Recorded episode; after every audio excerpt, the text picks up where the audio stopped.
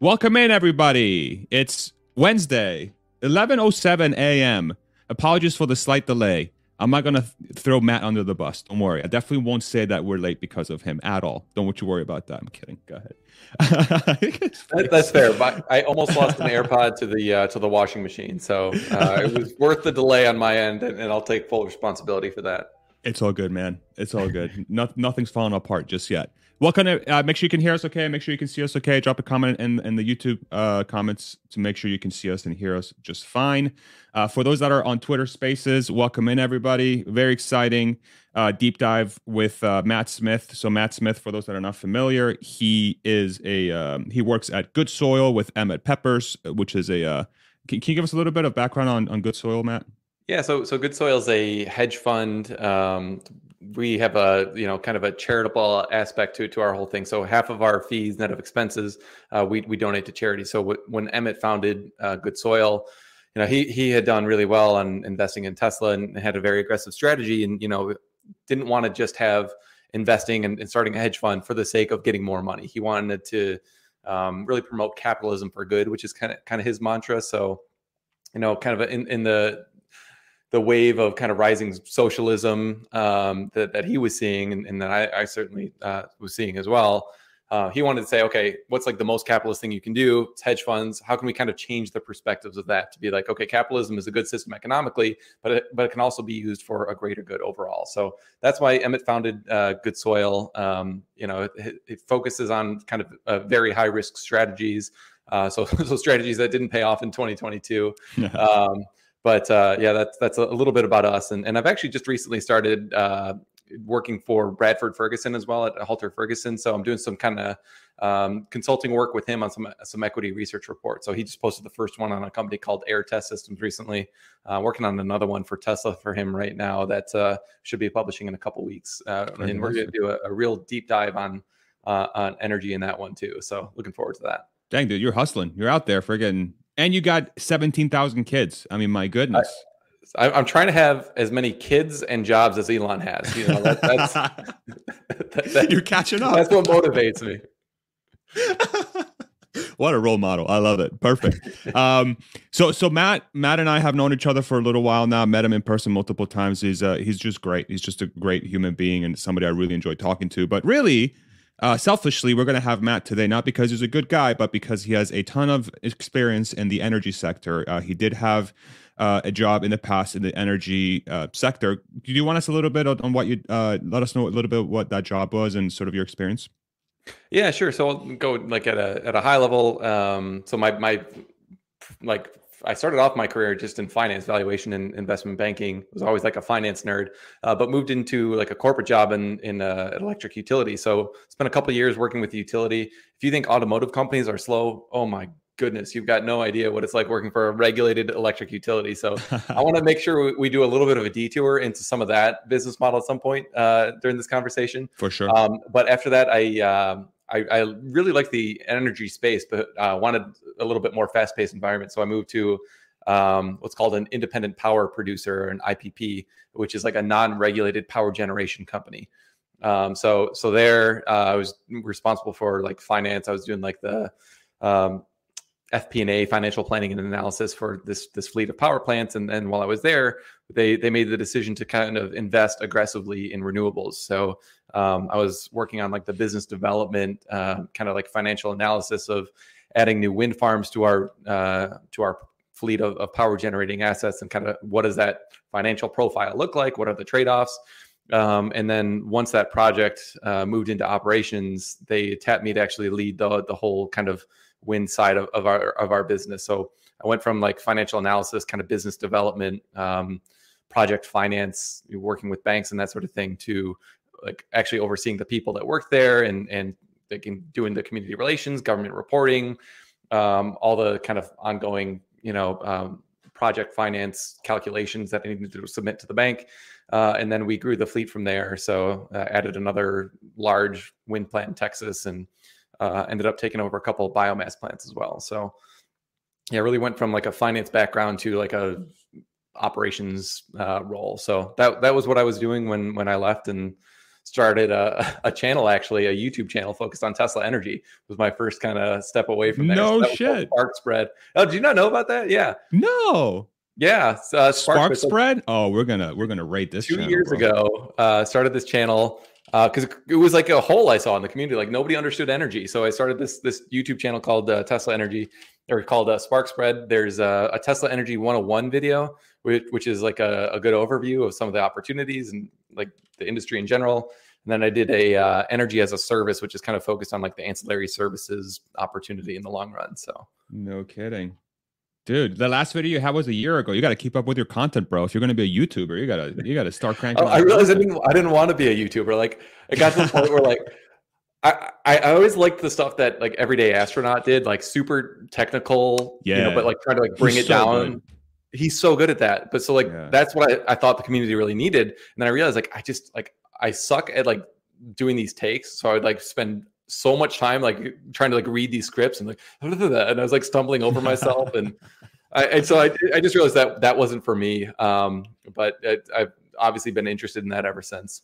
That's fantastic. So, so based on your job experience, would you say that you're that you're intimately familiar with the cost structure of a of a typical utility nowadays? Would you think that's a that's a fair statement? Yeah, I mean, so I'm a couple years removed, and the market has like I, I was talking to uh, a guy that I used to work with who is a, a um, part owner of one of our power plants um, that and, and, like the market's just gone crazy with like the inflation and and you know with with natural gas prices and with, power prices. So some things have certainly changed in the last couple of years but yet like I, i'm it's definitely fair to say that i'm familiar with like the you know uh, the purchase decisions that that um, either an independent power producer or an electric utility w- will make and kind of what they need to prove you know by who and like why would they choose a battery over some other things because um, I've been in all those you know meeting rooms where they, they discuss those, and uh, so yeah, happy to happy to dive into that.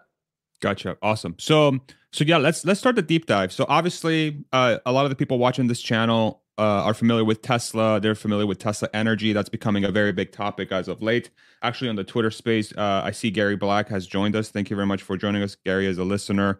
Uh, we'll try to pull you in as a speaker maybe towards the end and figure out how to do that. But um, Gary is somebody that covers Tesla and is starting to turn around the the, the Tesla energy story as he's sort of deep, uh, you know, has done a little bit more deep dive and starting to focus on that. So thank you, Gary, for doing that diligent work. But Matt, this is something you've really been doing for uh, that you've been looking at for a long time. So maybe give us a high level um, overview of of what you think of Tesla Energy. What you, what do you think of this Tesla Megapack, which is becoming a, a, a, very big sort of talking point as of late in the last few weeks? And maybe we can turn that into a deep dive. Okay, so why is this a potentially a big thing for Tesla? How does this disrupt the utility companies? What kind of benefits does it bring potentially to utilities and the consumer? Um, yeah, so start high level and then we'll deep dive. Yeah. Yeah, sure. So um, you know this this for me you know the the size of the opportunity um, really was made apparent at um, at battery day when, when they were talking about like the trying to get to three terawatt hours of, of um, you know uh, battery capacity by 2030 which to be clear I, I, don't think they will but even even the fact that they're like they have ambitions to get to, to that level is just kind of crazy so then if, if you do the math which i did on, on one of those tesla energy videos uh, from from my old channel. Roughly half of that seems to be allocated to automotive, so like 20 million you know uh, cars would be about one and a half terawatt hours. Uh, so that implies that th- there's one and a half terawatt hours of, of stationary storage uh, that Tesla would be deploying per year, which is just like that's a huge amount. Um, so like for comparison, last quarter Tesla did 2.1 gigawatt hours. Um, so a terawatt hour is a thousand um, gigawatt hours. So like they're they're targeting to roughly like 1000x it's not quite that much because you know it's two in, in a quarter. So uh, maybe like 300x the the st- stationary storage business by you know 2030 just on the hardware side. And then versus where that, we are today. 300x versus yeah. where we are today. Okay. Yeah yeah. I mean rough, this is all kind of like roughly because it depends sure. and it's been lumpy. Um but like they, they've crazy scale ambitions. So when I was doing the math, I was like, okay, well, that's like, what does that revenue stream even look like? So, you know, I kind of did that and, and, showed how that would actually be really comparable to the size of the automotive business. Um, but the thing that I was always skeptical of uh, was, was the margins. Um, so, you know, I was kind of thinking that you know they'd go from where they were two years ago which was like roughly zero you know they kept they've kind of bounced around on the energy side from like negative 5% to positive 5 the last two quarters they've been at 11 and 9% i think respectively on, on the energy gross margin side. So you're starting to see a pickup there which, which is really nice to see. Um, but you know it's i've always been skeptical that they could even get to 25% gross margins. I thought that was possible in in the really long term. Um, but just just with kind of my background on on pricing out these these you know energy assets it's the the economics are not as much of a slam dunk i think as, as people think they are. Uh, so that i was always kind of skeptical on tesla's pricing power uh, for that reason but things have really changed a lot on that front too so so we'll get into that as well. Uh, so so the the kind of scale of tesla's ambitions at a, at a very high level are just so huge um, that you know if they're even successful getting halfway to their one and a half terawatt hours, it's going to be a massive business. Um, but I think what we're seeing now, which is super exciting, and, and I think most people are probably familiar with, is Lathrop ramping, um, and and it seems like now is like this this kind of zero to one moment on, on the energy side. Got it. So so maybe contextualize for us the 300x potential. This is uh, sort of like we're you know we're not sure if this is the case. This is based on a projection that Elon has given at Battery Day, and we all know Elon is phenomenal. If you're listening to this, Elon, thank you very much for listening to this. But uh, we know that sometimes he might be a little too big in the in the long term, especially. But um, let's even say it's 150x or even 100x, right? let's take it down from where he thinks is at a, at, at a fraction. what sort of uh, so what is what does that mean from a revenue perspective? Uh, what does it mean from a potential net income perspective? Can you contextualize that for us a little bit? Yeah, so I, am really bad at like um, on the fly math, but let's try it anyways. And okay, just correct, correct me if, I, if I'm wrong. So, so if he gets say, it wrong, make sure you shit on Matt. Go ahead.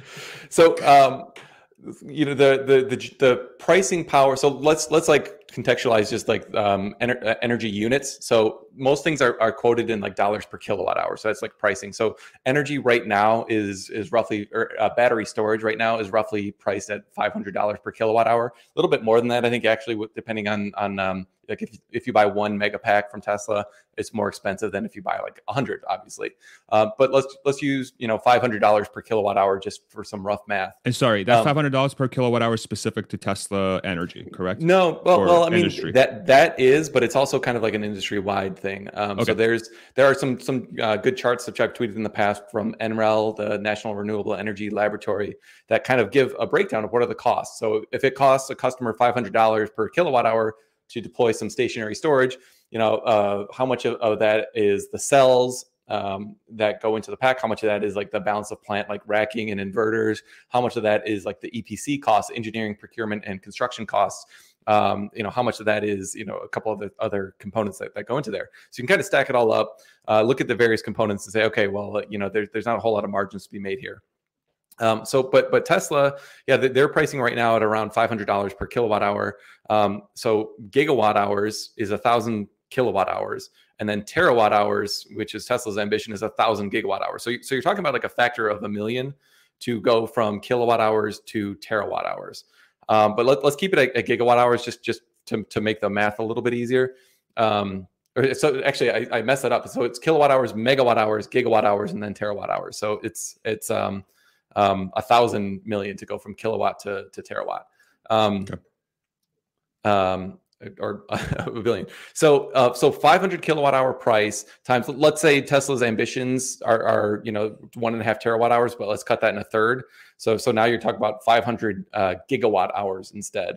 So that's, that would be, um, so here's where the math gets true. So, so $500 times, um, uh, a third of a billion a third of a of a billion units. Okay. Yeah.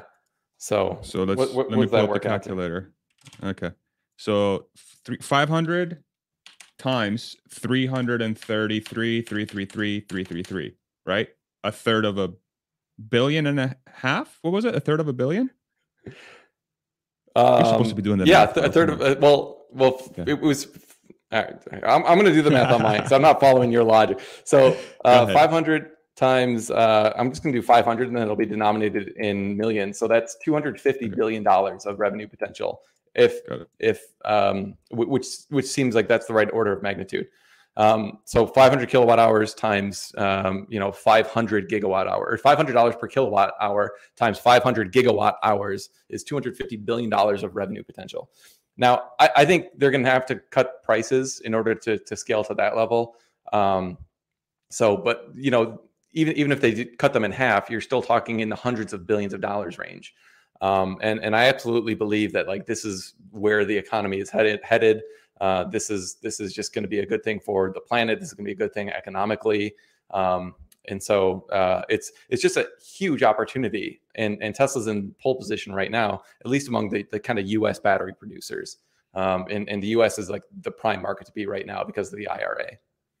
Got it. So so let me recap that uh, for my small brain. So there it's roughly 250 billion dollars in revenue at a 500 dollar per kilowatt hour rate if we assume that's the case based on a third of Elon's what is it 10 year projections is he kind of went 10 yeah, years in the it was future? like his 2030 so I think in 2020 was battery day if, if my memory's right and, and it was his 10 year projection of uh, one and a half terawatt hours by 2030 was, was kind of what he was saying so if you Got assume it. yeah they only get you know a third of that that's 500 gigawatt hours um, and so that'd be you know 250 billion dollars of revenue.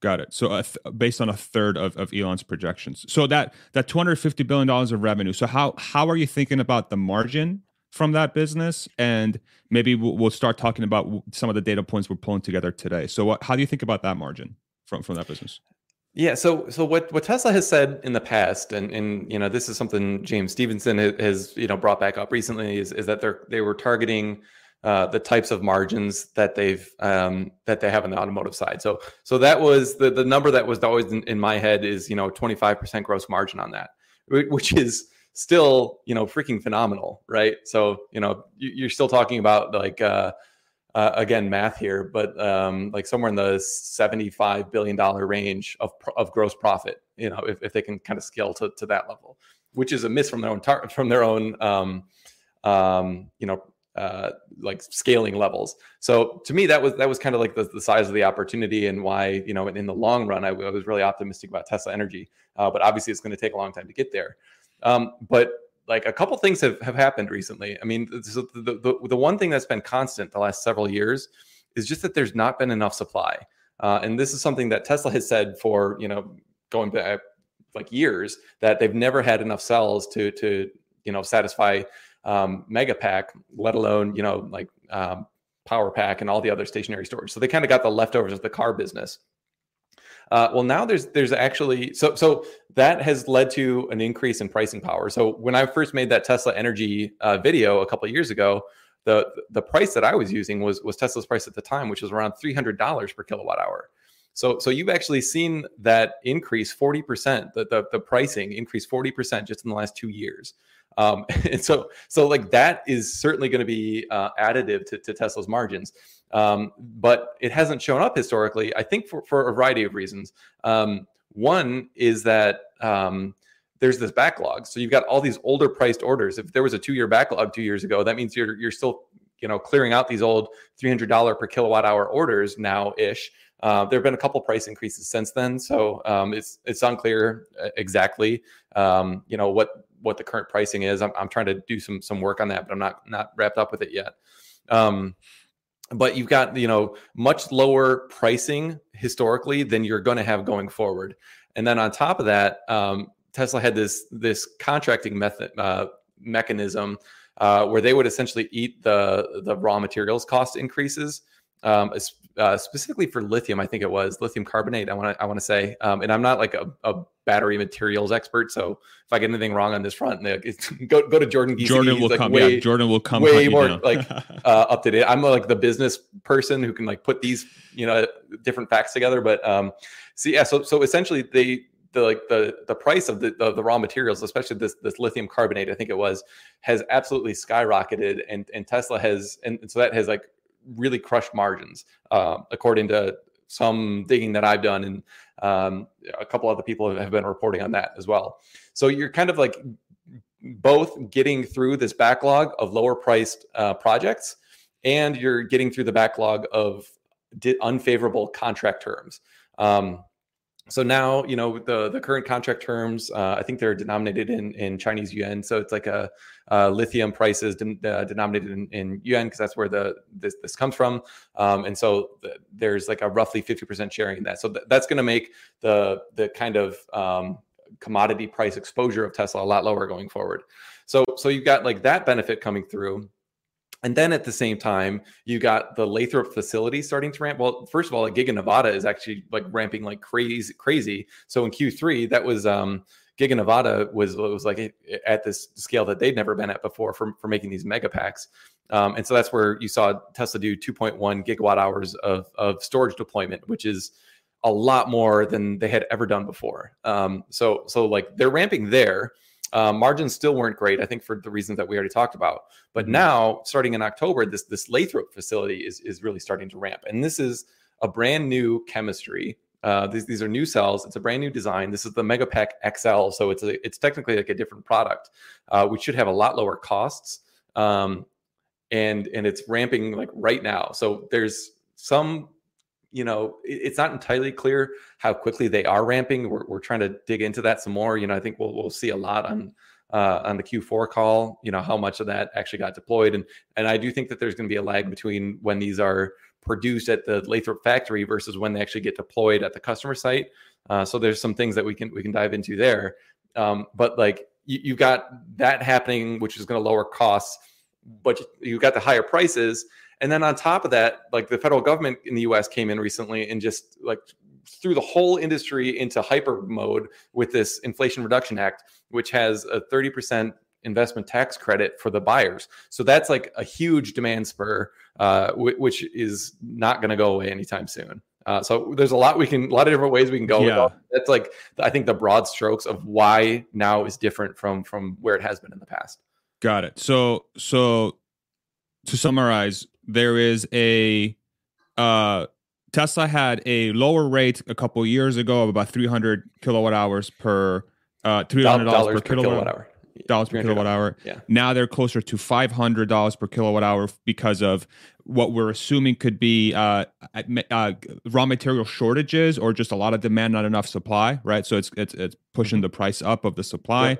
Um, and then you on top of that you have two mechanisms. So you have a you have an increase in revenue or you have an increase of, of, you know dollar per kilowatt hour. And then you also have a reduction in cost from the perspective of a new uh, product line that's kicking in for Tesla specifically for this Megapack XL that theoretically should be taking advantage of uh, more efficient um, uh, processes, more efficient, may- maybe uh, cheaper materials that do the same thing. Who knows what's going in there? You're doing a lot of research on that right now as we speak. And then you also have the IRA tax credit kicking in as well that's also remove, removing some costs right? So so maybe let's let's do an, a thought exercise. And again these are estimations not financial advice. Thank you for everybody listening to us right now but this is just us uh, talking through the potential of tesla energy and the mega pack. What is the margin potential where we stand right now? Because there's been a lot of analysis on twitter from from many different parties uh, which all of them are very valuable but what is a realistic target? I'm and let me let me contextualize this. So i i asked a question to Sandy Munro. So Sandy Munro that are those that are not familiar he's a he's a very uh, knowledgeable auto industry expert that also that, that basically do exclusive that most of their work is on battery electric vehicles as of late. And so they have a lot of experience around battery battery chemistry battery technology. And i they were doing a q&a at cns and uh and i asked them ces and I asked them, "Hey, what are the margin potentials for the Tesla Megapack? You know, is sixty percent out of the question? What about fifty percent?"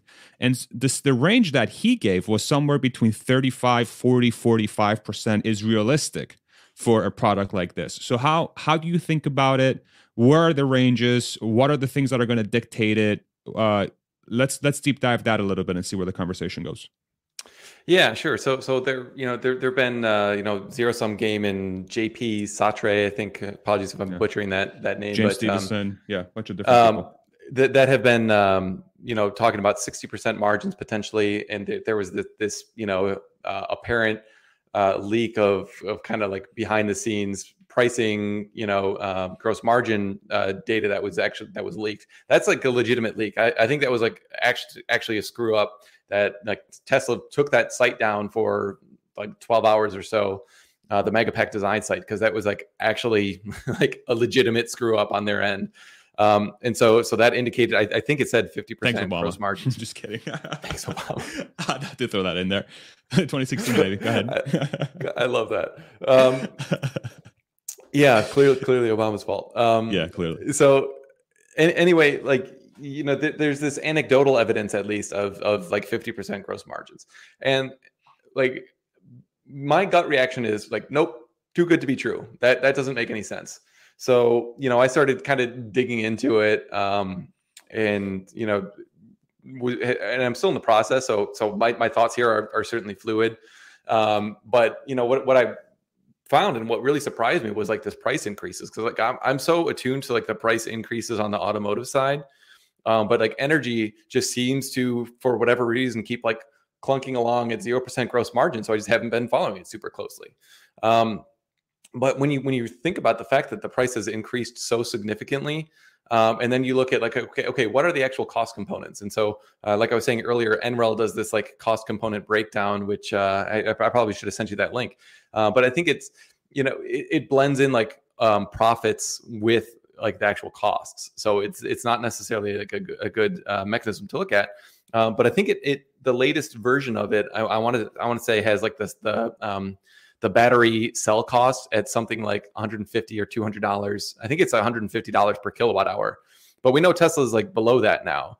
Um, and so then you think, okay, well, let's just assume like to be conservative that like the the the cell components are like 150 dollars per kilowatt hour then how much is you know like the balance of plant all the inverters and everything else like that? And so if you if you make some like reasonable estimates um, maybe it's another hundred dollars per kilowatt hour on top of that. Uh, it could be less you know i think if you want to be conservative you know maybe uh, you assume that it's it's 200 but that seems too low. Uh, and just one quick anecdote is i was reading this article from two years ago from CleanTechnica uh, where Elon basically said at the time that their their pack costs were two hundred dollars per kilowatt hour for the mega pack, uh, um, and then the other components were about hundred dollars. So so that gives the cost as of two years ago um, at like roughly three hundred dollars. Well, we know that the cell costs have come down pretty significantly since then. So even if you just take the cell cost down by like fifty or hundred dollars, um, the most conservative thing I think is, is to say like let's say the, the kind of all in um, like manufacturing cost. Installation is is like a separate line item. So let's just like table that for now. Um, is is like roughly two hundred fifty dollars per kilowatt hour. Um, that seems too low to me, but when I keep diving into why or like what what components should be higher, I can't really come up with a good answer. So so then you're in the scenario where you've got two hundred fifty dollars per kilowatt hour pricing or, or costs, and five hundred dollar kilowatt hour per, per kilowatt hour pricing and that gets that 50% gross margin that that um, these these zero sum game and, and, these other guys have been uh, talking about. Um, so like I'm not going to model it that way because uh, at, at, least in the short term, because these ramps take time and and you know um, there's always kind of unexpected things that, that come up. And and frankly, Tesla like it's it's a little bit of um, you know, you prove it to me with this. Like, like I'm, I'm pretty comfortable assuming 25 to 30 percent gross margins this year. Uh, although I do want to better understand like how how much the lower price backlog is, is going to be flowing through the financials this year. Because if you're if you're still selling, you know, three hundred dollar per kilo, three hundred per dollar per kilowatt hour battery packs, um, then you're not going to have 50% margins. Um, but if you're churning to these higher price points that, that have occurred over the last couple of years, uh, then you can get to a point where, where credibly the margins are going to get to really impactful, really meaningful levels this year.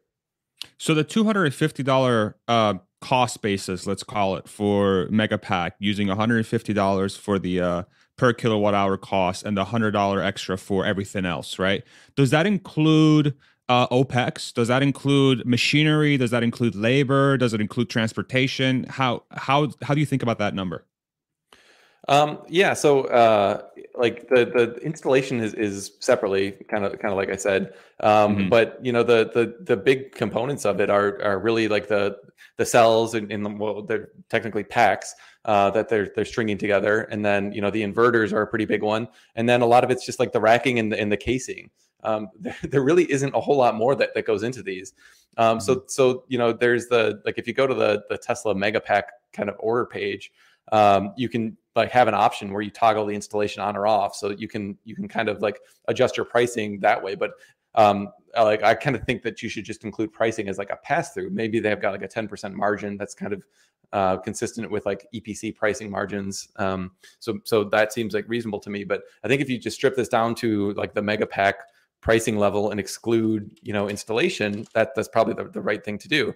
And then in, in terms of like OPEX or like sales or whatever, like those those hit above the line because those are like if you, you've got like a, a sales rep or whatever like the you know the the mega pack you know the whole tesla energy team those are operating expenses so so they you know we're, we're just talking about gross margins here um so so they really shouldn't impact that too much yeah so so we have a um we're pulling up a the Tesla Energy website on YouTube. If you do want to watch this live on YouTube, you have the option. I have it tagged at the top of the space where you can see what we're talking about as well as what we're saying. so we're going to be uh, as descriptive as possible in what we say. But right now, producer wife, who happens to be my producer and my wife, is uh, pulled up the Tesla Energy website, and we're looking at select mega pack, and you can put in your how many mega packs you'd like, the duration of um, how long you want. I guess this is the duration, meaning like what's what's the max capacity for the for the uh, mega pack to discharge energy. I'm guessing that's it, what that how, means. How right? many hours? So so like you, how many hours? batteries have a, a set like um, there's a capacity which is how many megawatts can they discharge, but there's yeah. the uh, the duration which is for how long can they discharge that amount. So two or four hours are, are the different durations. Got it. And then you can also select if you want to include installation or you don't want to include installation. And then you can also pick a site location. So click on that drop down there, producer wife, if you don't mind, for site location where it says California. Um, uh, right in the middle there. Site location. Yeah, perfect. Can you click on that? Yeah. Go ahead and click on that. Hello? Can you? Oh, it's, it's not working? Okay. Maybe it's not working. Um, so yeah, so we have that. And then we have the desired delivery date. We have the estimated price, estimated annual maintenance due today. And uh, oh, and she picked Arkansas. You couldn't have picked a better state. No, I'm just kidding. um, yeah, just click on any state. click electricity on, there. Yeah. oh, we have this joke in Texas. The best thing about Arkansas is the border is shared with Texas. Um, so and then go to the desired delivery date. How uh, how far does that go? Does it, because it doesn't show on the screen? Is that the earliest one? I guess so. That's the earliest. So, so that, this, this, is where you you you, you can start getting a good insight into their backlog. So they've got a yeah. you know year and a half long backlog right now, uh, and that's actually been increasing lately. Um, so that that's really just indicative of how strong the, the demand is, which gets to their pricing power and and how high can they scale. Because you know Lathrop will hit 40 gigawatt hours at some point, um, but they're not going to stop there. Like there'll be a, either a Lathrop expansion or there'll be like another site, and so they'll get to 100. If, if you're if you're trying to get to 1.5 terawatt hours, then like 40 yeah. gigawatt hours is just like a drop in the bucket of how much. So um, it, it'll be interesting to watch this over time. But right now, like the energy side of the business is is kind of how the auto side was like a year ago where it was just like crazy unlimited demand and so they had to raise prices just to avoid the backlog being too egregious. Yeah. Can you can you click on uh can you put megapack quantity one? Because we're not getting an estimated price down there. I'm wondering if just uh, it's too expensive and it's not showing up. No. Why why are they not showing the price anymore? Um i i was trying this the other day and it was working so uh See if it's working on your side. And then when you click on the drop downs, producer wife, I can't see the drop downs because I think you're just sharing the window. It's like a glitch with StreamYard. So that's why that's why I was like, click on it. And you're like, click on what? I'm like, I don't know if you're even clicking on it. so I think that was what happened. Okay. So so the big takeaway here is that there is the earliest delivery date for the Tesla Mega Pack is Q3 of 2024, which is roughly call it what, 18 months? Uh yeah, it's a long, yeah. long wait time and it seems to be consistent for every location. Um, yeah, so I, the price isn't working for me either. So yeah, they're they've had some issues with this with this Megapack site before, so it looks like they're still having issues. Okay. Uh, there's an annual maintenance price as well. Uh, so if you do one mega pack, a four hour duration, you include installation. The estimated annual maintenance for this piece is eighty two hundred dollars price escalates oh, at 2% per year. Go ahead. If you if you change the quarter, you can actually get the price. So I, I don't know why the Q3 doesn't show you a price, but if you grab Q4, uh, oh, there it is. The price will show up. Okay, perfect. So one mega pack installation site in Florida, mega pack duration of four hours. uh, including installation, it's uh, two million two hundred thousand dollars. If you say no installation, can you click on no? It's uh, it's so it removes about four hundred, three hundred fifty thousand dollars. Call it four hundred thousand dollars. Okay. Um. Okay, so that's that's just a little bit of data for people to, that that might not be familiar with this uh, product. This is what it looks like. So uh, so two hundred fifty dollar. We're talking about cost basis. So if we look at this theoretically, uh, so that if they're charging one point nine million dollars for this, the cost to Tesla, because it doesn't include installation, the cost to Tesla is roughly a million dollars. Is that a good way of thinking about this? Yeah. Yep. Yep. That that that's okay. roughly a, that. That's a, a, good way of thinking about it. And you know, I, I know the um, some of the other um, guy, and I know like on, on spaces, like I see JP wants to to come up here. Um, I think we would probably do, do that if we were not on YouTube as well. So maybe if we have some time at the end, we can kind of broaden up the, the discussion. Um, sure. But we, we tried this in our last live stream and it did not go well uh, simulcasting yeah. on YouTube. So so we'll we'll keep it just the two of us for now, and then hopefully we can open it up. Um, but yeah, that that uh, a rough approximation of what I, what I think is like possible. Now, I don't think they're going to be there, you know, in Q4. I don't think they're going to be there in Q1. Um, but to, to, it seems very logical that once they get to uh, through the backlog of the lower price units, like I was talking about, that then this this is kind of like a, a reasonable target for them. Got it. Uh, thank you, producer wife, for sharing this uh, screen. So, what does the IRA tax credit do to the cost then? So it goes from 250 per kilowatt hour. Where does it go once that kicks in? How do we think about that? So um, it doesn't change the cost side too much. Uh, there are these these two provisions uh, which could impact the cost side. Um, so one is like if the if the cells are made in the United States, um, then there is I think it's a it's either twenty nine or thirty nine dollar per kilowatt hour uh, benefit. I can I can get the answer real quick here. Mm-hmm. Um, it is so uh, a 35 it's a $35 per kilowatt hour credit. Um, but like the cells that Tesla's using for these Megapack XL now, these are from CATL, uh, so they're not going to qualify for that credit. Um, but like that's also a pretty small, um, you know, uh, cost benefit if Tesla was even to, to qualify. So if you're talking about a cost structure of say $250 per kilowatt hour, uh, then the the the $35 credit uh, is, is just like a, it's a relatively small um, benefit. So it, it would help six percent, uh, but yeah, but it's it's not you know it's not going to drastically move the needle. Yeah. Um, the we're already the, making fifty percent margins. Yeah, yeah, yeah, exactly. So so but the the other credit there's like a, a ten dollar um, like if you do have like a pack level um, um, like assembly. I think in the United States, there's a $10 per kilowatt hour credit. So I think Tesla probably will qualify for that. Uh, this is something I was going back and forth with on uh, Mad Manx on Twitter. If you guys don't follow him, he's another like super knowledgeable guy in the energy industry who I highly recommend following. Um, so so he thinks that they'll qualify for that, but again, that's that's really relatively small. Where I think the IRA is actually super helpful though is on the demand side. Um, so there's this this concept of the investment tax credit, um, which is uh, which, which was like the only reason the renewables in general were working. To be honest with you, so like when I was doing modeling the wind farm, uh, it's a production tax credit on the wind side, not a not an investment tax credit. So you get paid on how much electricity you're producing, but it's like a twenty nine dollar per megawatt hour credit. At least it was back when I was doing that, or twenty four, I want to say, but it escalates. Um, so, so like the price of energy is is a lot of times like roughly $25 so like a huge piece of the overall like incentive for building renewable energy is these production and uh, investment tax credits. Um, so on the solar side and on batteries uh, they were historically 30% but they were um, stepping down over time to I forget what they were recently, just because I haven't been in the industry closely, but uh, or, or, in the last couple of years. Um, but the you know the ITC was I want to say like twenty percent, and then it was going to go away eventually.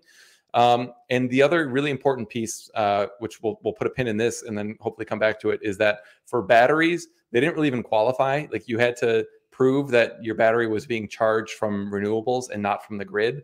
So that just made mm. the economics suck because you couldn't do like what was the most economical thing to do with this battery. You had to just like make sure that the battery, you know, worked on or was charged by solar or wind. Um, like the vast majority of, of, of, the energy input was, was from those sources. And then if you did that, then you could qualify for like a pro rata percentage of this investment tax credit. But at 30%, like if you've got a hundred million dollar project the government's turning around and saying, okay, here's $30 million back. That's what the investment tax credit is, and that was you know going away. That was going to be phased out, um, and now it's thirty percent and and here to stay, and it's fully applicable to batteries.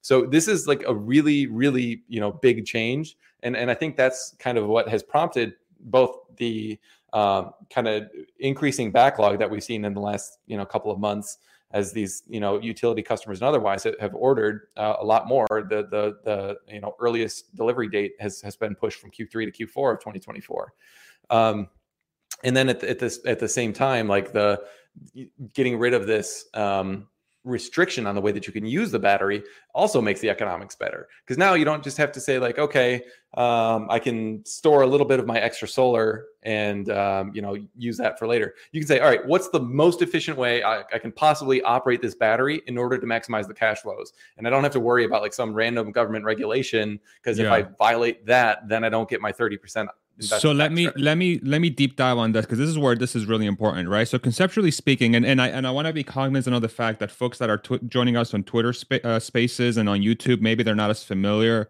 with uh, th- what what it means to have like grid level energy storage why this is useful for utilities. Because it, it, it appears to be a brand new industry that's sort of popping up that has had utility in the past but now the economics are starting to make sense. So uh, the way i conceptualize it is that there if this 50, 50% margin roundabout number that we're coming to that theoretically could be possible exists it's because it's incredibly useful. When, when a company can charge a lot of money for something that usually means that it's somebody's getting a lot a lot out of it either joy or utility or whatever. And there's a lot of demand for it right? That's kind of how i concept especially in a, in a newer industry. So um, for those that might not be familiar with what what it means to have utility scale uh, batteries or you know a Megapack or whatever why would a utility company spend millions of dollars to buy batteries to plop into their sites? Can you help us think about that um, yeah, um, my take on this might surprise you actually. Um, okay. When so when, when I was um, doing this this analysis um, for our wind farm, we, we were going to add. I think it was like a either two and a half megawatt hour or a five megawatt hour battery to the wind farm, and so I was looking at like all the detailed data. So I actually took um, a whole, I think it was two years worth of data at our pricing node. So so electricity prices they're actually location specific. So there's this concept called locational marginal pricing. So the price, you know, on your utility bill, like is not that's like a, a retail rate, but for a wholesale players, which is what we're talking about with Megapack, um, they're they're like playing in the real time markets, which have prices. The prices change in most grids every five minutes. So you might have you know $20 per megawatt hour right now and then in the next five minute interval it might spike up to $40 and then it you know it could continue spiking or it can even go negative uh, we had a lot of times where electricity prices went to like negative $80 per megawatt hour. And so the the idea of a battery is that okay, you can charge your battery when it's negative $80 a megawatt hour and you're actually getting money to charge your battery and then you can turn around and sell that when the prices are are more normal. Now, the, the number of times in a year where you get like arbitrage opportunities which are that good is very low. And so when I was, uh, you know, creating this model to, to, to look at like what would be the the return on on uh, a battery, um, th- and this was back when the pricing was closer to three hundred dollars per kilowatt hour versus now. Uh, but what I found was like the the the payback and and the return on capital was actually really poor. It, it, was actually it was lower than our cost of capital. And I looked at this at, at, across all of our different sites, across all of the different power plants, natural gas, biomass, wind, like all these different sites. I did, I did this analysis and like across the board, like buying energy low and selling it high is not as profitable as I think people think that it, it is. Um, so there, some things have changed. Like like the vol- the market in the last couple of years has become a lot more volatile. Um, you know, as, as natural gas prices really spiked, energy prices have gone crazy. And so if you if you have more volatile energy prices in the wholesale market, that makes the economics of batteries better. So I think that's contributing to it a little bit, although I haven't done the analysis in the last two years when, when we've had this more like volatile market. So um, I can't say definitively that that's the case, but uh, it might be worth like a little tangent onto uh, if, if these are not super economical, why might utilities be doing it anyways? For hundred um, percent, yeah. and and so so these um, a lot of times utilities have like mandates. Uh, there, there's this concept in the energy industry called renewable portfolio standards. Um, and so um, these are like state level uh, targets that say, okay, uh, Michigan wants to get to um, 30% renewable energy by 2030 or something like that. And so uh, roughly half the states have these targets. And so then when the utilities go and do their planning, uh, they say, okay, we, we need to build a lot more wind and solar. Now it's more expensive to to build this out than than to say like do natural gas peaker plants or like combined cycle gas plants are actually probably like the, the most economic way to, to meet demand. But they say in order to be kind of aligned with the state incentives, uh, we're going to build this stuff anyways. And utilities are not like any other business. Like you, you like if you're think about like what you think a power plant is. Like you you sell a certain number of megawatt hours of, of electricity at a certain price and that's your you know revenue and then you take your costs of your generation out from there and that's your gross profit like your natural gas costs if you're a gas plant and then you back out all your people and all your maintenance expenses and whatever's left over like that's your net income. That's the way it works like on the, the ipp side the regulated utility industry, which is like 90% of electricity generation in, in the US, that's like a guess. I don't, I don't know if that's the exact number, but it's like the vast majority is regulated utilities, have a completely different business model. The way that they have earnings is they they take the total amount of capital that they've got out there, so like the total book value of all their power plants and transmission lines and you know everything that that's out there, and they say, hey, here's here's how much we've invested in the state. Uh, and then they go to the, the to their uh, state regulator and they say, all right, how much am I allowed to earn on this? And so the state will say, okay, you can earn, let's say, a return on equity of 10%.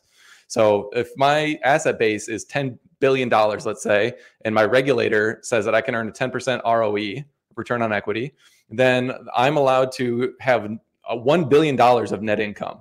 So then the utility just adds back all their costs, all their interest costs, all their depreciation and amortization, all of their people costs, and everything else and says, okay, well, then here's how much revenue we need in order to get that amount of net income.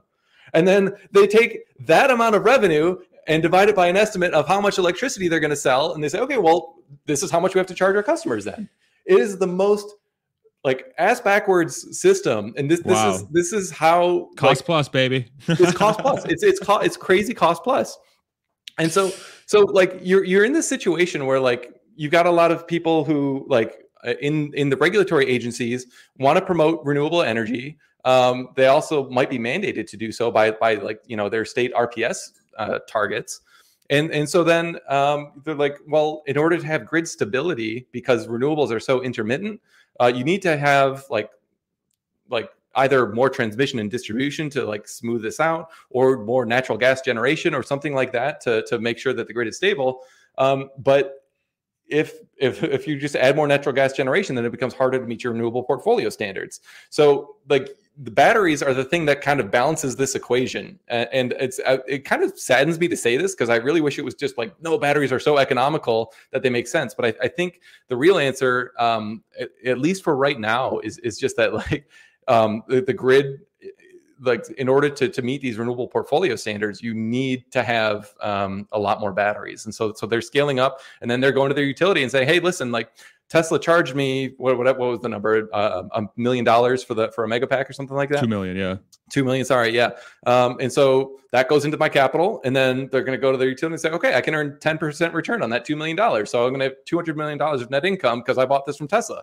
So the utility doesn't care whether Tesla's charging two million dollars or one point five. Like they care a little bit because they like want to make sure that their costs aren't getting like ridiculously out of control. But as long as things are like reasonably up like three percent a year, and you know they can they can continue to make their you know ten percent return on equity, grow their earnings by like seven percent a year, utilities are happy, and so are their investors, and so are their regulators, and so this is the system that we're in.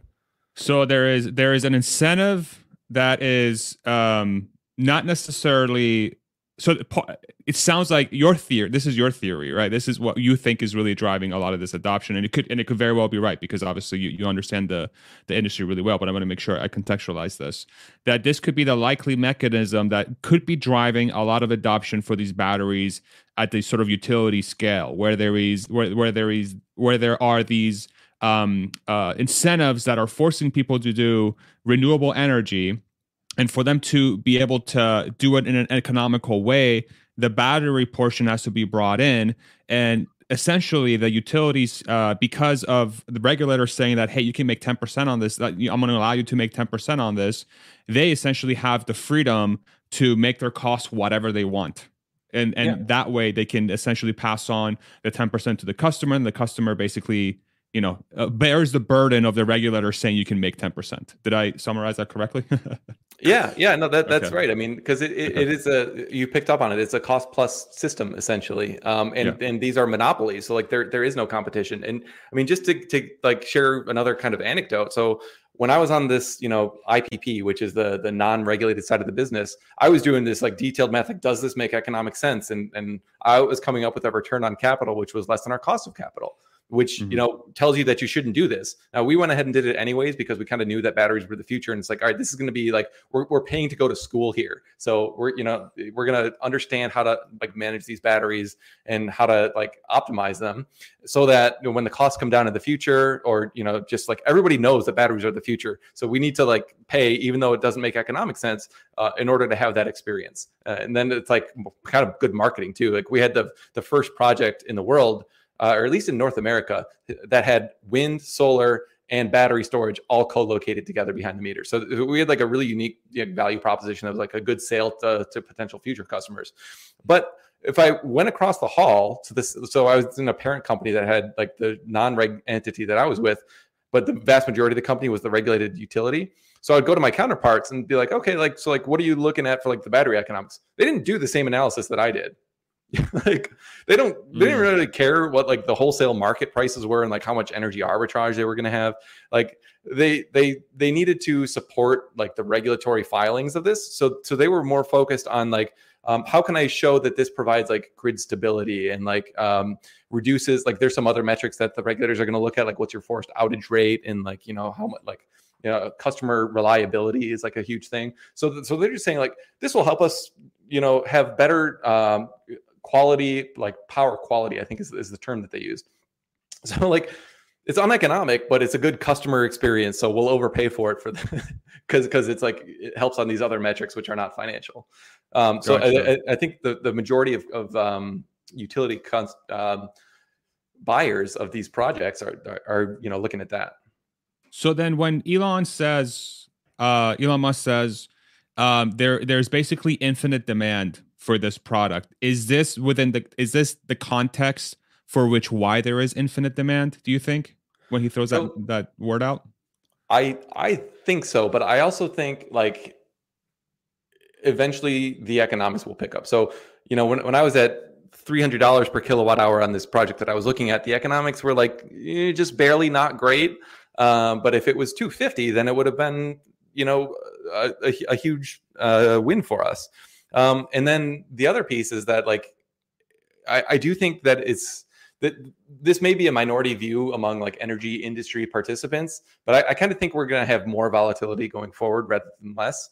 And so if that's the case, um, which I, I struggle to see how it wouldn't be the case if you have more intermittent, you know, wind and solar being added to the grid, and you're retiring coal, and, and you're you know trying to push back against um, uh, natural gas, which is kind of like your your flex asset. So you're taking off what's called all this base load. So coal never stops running because you can't just like turn off a coal plant.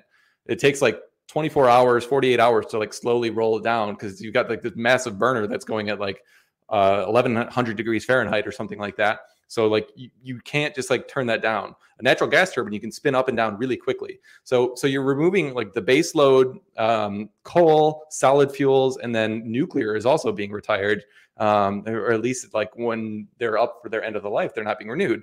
So all these like very stable um, sources of power at like pretty clear prices are being removed from the grid and you're adding a lot more wind and solar and you're also adding a lot more natural gas gas which people don't necessarily realize but those are the assets which have much more wild marginal prices. And so what, what I think is going to happen is that like wholesale electricity markets are going to like get a little bit like the wild west like the prices are just going to be really volatile. And so if, if that happens then adding more batteries is, is going to be like more economical. But then as you do add more batteries you take some of that volatility out which makes the incremental batteries you know less economic. So so there is a little bit of a of a you know push and pull with this. So i'm skeptical of like demand is infinite you know forever. But for right now um for all like intents and purposes for the next two years at least, like definitely demand is infinite. Is this a U.S. market thing only, where this is potentially a uh, a boon for Tesla, or do you think this is more like a global potential? Have you done any research around that? Uh, so, so I'm obviously much more familiar with with um, the U.S. market, but like I, it's I struggle to see how other markets could really um, be nearly as attractive given the size of the market, given the fact that you've got this 30% investment tax credit now. Like I don't, I don't think any other market has that. Um, it, like it's it's so I, I think US is probably going to be the most attractive, but certainly other grids are like going to go through the same thing in the other um, um, like government agencies around the world. Like every like I think everybody wants batteries, like Republican, Democrat, left, right. You know, what like batteries just make a lot of sense. Um, so so I think like it will be a trend, and I think where I, I get really optimistic actually is behind the meter batteries like i think that's where like ultimately like, the economics just like absolutely this is where i think the utility companies that are not cost conscious get run over in like 10 years is when you you say okay you keep charging my rates up like up and up and up and i'm at you know 20 cents a kilowatt hour which is $200 a megawatt hour like delivered that's roughly what you know businesses and, and uh, consumers are paying well like solar depending on where you live might be you know $15 a megawatt hour uh, but it's intermittent so you need to let's let's let's say you build twice as much solar as you need. So now you're at thirty dollars a megawatt hour, um, but compared to like two hundred, which is what the utility is paying you uh, or is charging you. So then if you just add some batteries, um, you can kind of like defect from the grid, or at least like greatly limit your your grid imports and be energy self sufficient in a much more economic way. So that that's where I think is this is going to go in the long term. Uh, so in the short term, it's like we got this this crazy kind of like utility issue going on. But oddly enough, I think that's what's going to kill the utilities in like ten years. So when when you say this behind the meter terminology, what what is that exactly? Yeah, so um, let, us use like a residential customer just for example. So you're you know there in Austin, your utility is probably charging you between 150 and 200 dollars per megawatt hour, or it's like 15 cents to 20 cents per kilowatt hour.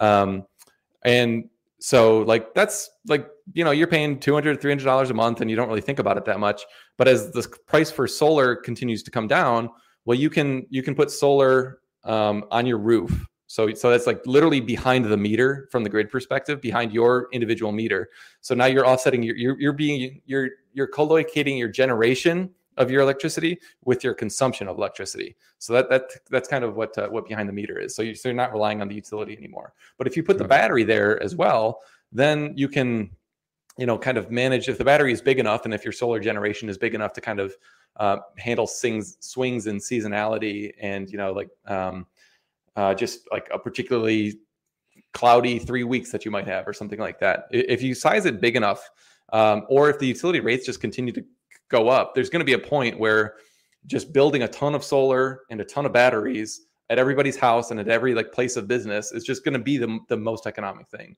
So in the long term, that's where I think this is going.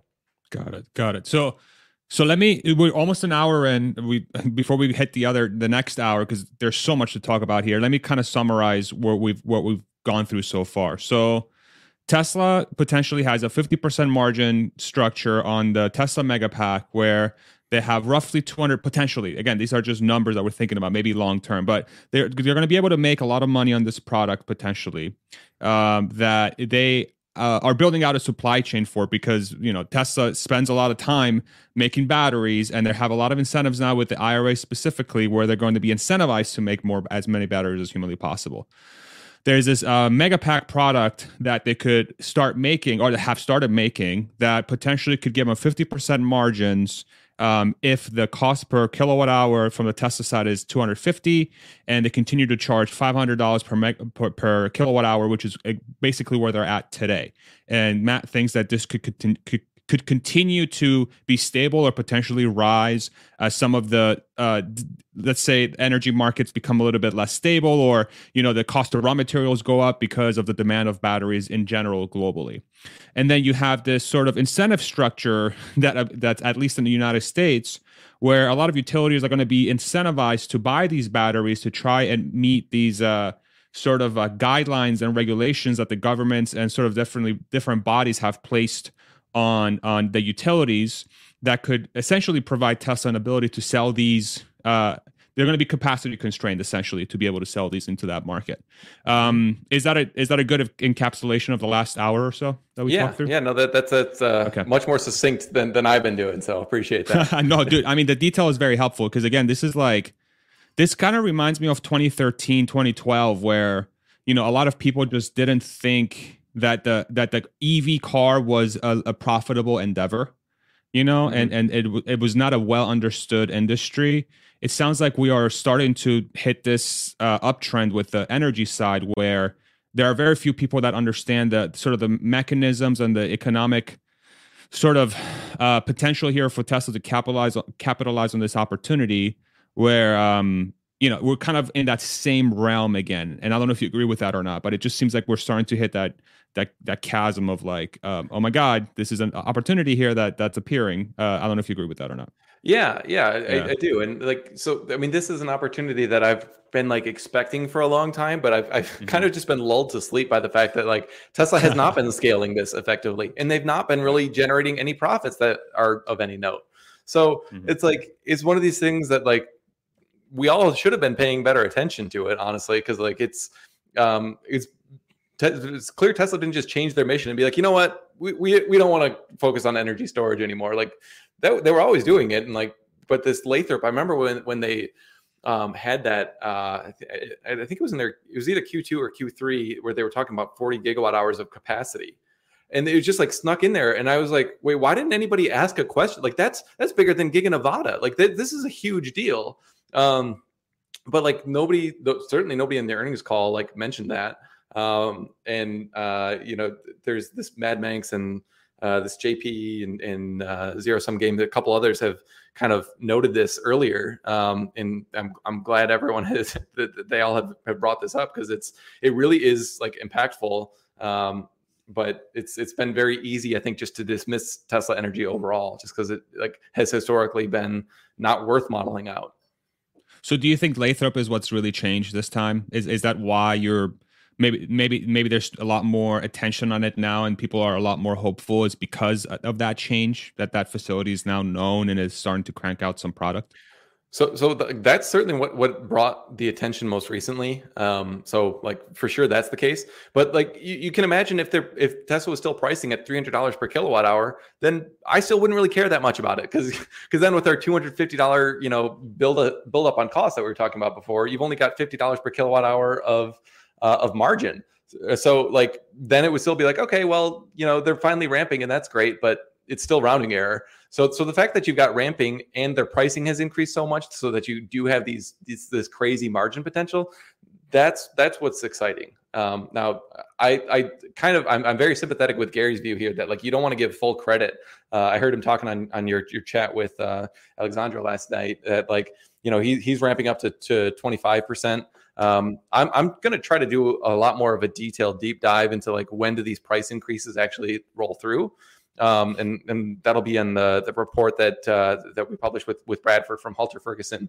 Um, so the I want it to be a little bit more evidence based than like the you know just like being reasonably conservative on, on you know the Gary side of the camp or the we found it on the web scrape from like the the more aggressive you know side of the camp. So like I I, they're both valid, I think. Like, but um, you know, I, I want to try to put a little bit more meat on the bone.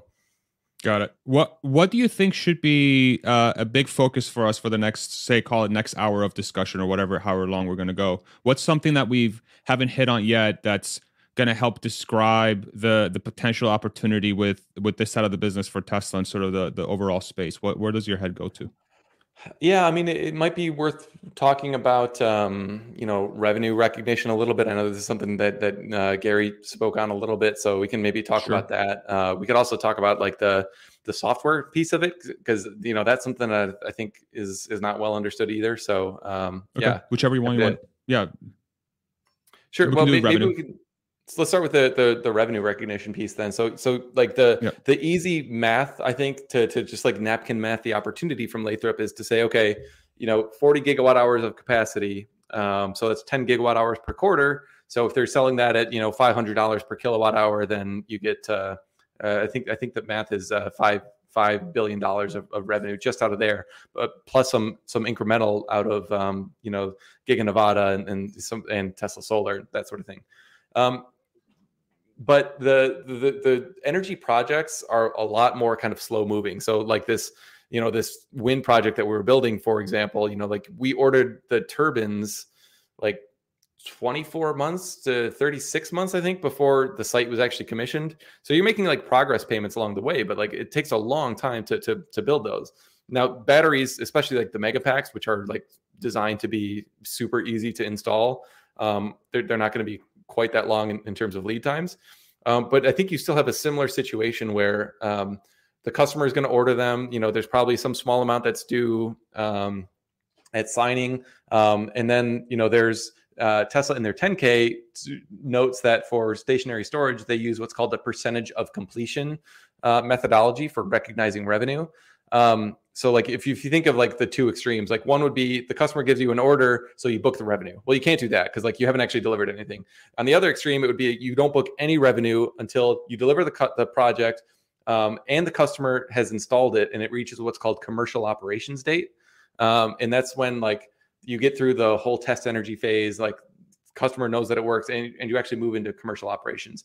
Um, this is a really big deal because um, uh, there's this concept called interconnection agreements. So anytime you're adding any new energy asset to the grid, so batteries, a generating plant, anything, you have to go through the grid operator to make sure that like it's not going to like screw up the grid. Um, and and if they need to make any like improvements, that you know they'll charge you essentially to make those improve improvements that your new asset is um, requiring of the grid. Um, so like that interconnection agreement can take years. Um, and so you you may not be able to reach commercial operation if you don't have your interconnect agreement like done well in advance. So in, ter- in terms of revenue recognition, you may not be able to recognize the revenue until you get to commercial operations. So those are the the two extremes is like one all up front, you know, two not until commercial operations. What Tesla says in their 10K is that they do it on a percentage of completion. So uh, they don't give a whole lot more detail on exactly what those criteria are, but they do note, um, you know, commercial operation being, you know, one of them. So, so my sense is, you know, maybe physically manufacturing the Megapack. Maybe that's a, a third of the, of the total cost or something like that. So maybe you can recognize that uh, once you deliver it or once it gets on the truck to be delivered. You know, maybe there's another third that you can um, deliver that you can recognize once it's actually connected to the grid and installed. Uh, and then maybe you, you, can recognize the final third um, when you know the interconnect is, is approved and, and this this asset is actually operating um, commercially. So like th- that math is not exactly right, but like somewhere along the, that extreme, like there's going to be revenue recognized along the way of like from when it's manufactured to when it's placed in service. So putting that all together, it's like if even if Lathrop ramps like super aggressively, and let's just say like they're not going to do this, but let's just say they hit uh, 10 gigawatt hours this quarter in Q4. Like there's, there's not going to be 10 gigawatt hours deployed because like the the the last couple um, uh, Megapacks that were manufactured in December. Well, those that need to get shipped to the customer site in Arkansas, right? That you guys had, and then like that needs to get installed, and that that might take like a week or two. And then you know like you need to do like some testing on it, and then you'll do the test energy, and then once it finally hits commercial operation, which could be delayed very significantly if there's interconnection issues, um, like so, so like that whole thing could delay when the benefit actually shows up on Tesla's uh, income statement. So got it, got it. So basically, they recognize as they go along. Is basically the the thought process yeah. there. Yep. Got it. So how big of an impact is that for Q, for 2023? You think? Well, I mean, it, it all kind of depends, and, and I've not you know finalized my, uh, my numbers. I, am going to step away for a second, so I, I need to hit the restroom. but you keep going. A producer wife just put me put him alone, and I'll come back in a minute. Go ahead. Sorry. yeah, sure. So, um, you know, in, in terms of like you, what does 2020 look like, or sorry, what does 2023 look like? You have to make some assumptions on like how fast is the factory ramp. So, you know, if the if the target is um, you know 10 gigawatt hours, um, you know, maybe they hit that rate in Q4 or something like that. Uh, so then maybe so, uh, but on top of that, that you have like the the roughly two, I think it's like 1.5 to, to two gigawatt hours coming out of Giga Nevada. Um, so like kind of ignore that for now. Um, but like Lathrop might be ramping from three to six to nine to 10 or something like that over the next four quarters. But the revenue from ramping like that will be delayed because you're going to recognize, uh, like the using the same example I said before, like if, if you do the the two gigawatt hours in in Q1, let's say, uh, which that that might be that's probably too low to be honest with you, but just for the math, then maybe you recognize like a third of the two gigawatt hours because that has been actually delivered to the customer site. Then maybe in the next quarter, you recognize the second third of that two gigawatt hours from the first quarter, but you also have, um, you know, the ramp of like four gigawatt hours that was, um, you know, manufactured at Lathrop in Q2, then you like you, re- you recognize a third of that and so on. So it's kind of like a waterfall where you're recognizing kind of incremental amounts of um, uh, like of, of the there, essentially there's just like a, a, a lag uh, on average of about six months or so. So that's like the one time I, I went really short and far as I was gone. So let me look at the, the questions and see if we've got something on here. Um, maybe there's something else I can dig into for a minute. Here, I'm going to look at the questions on spaces.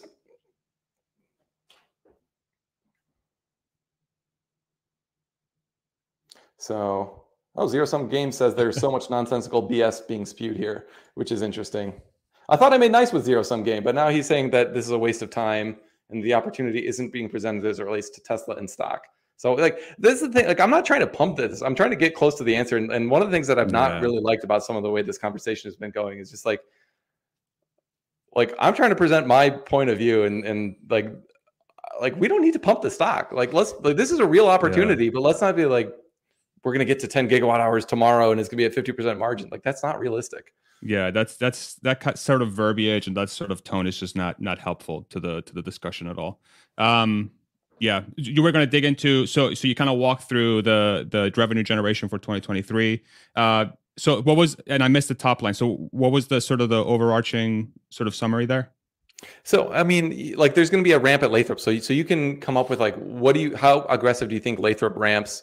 Like, if you want to be most aggressive, you can say it'll do 10 gigawatt 10 gigawatt hours every quarter. Like, I I don't think that's realistic at all.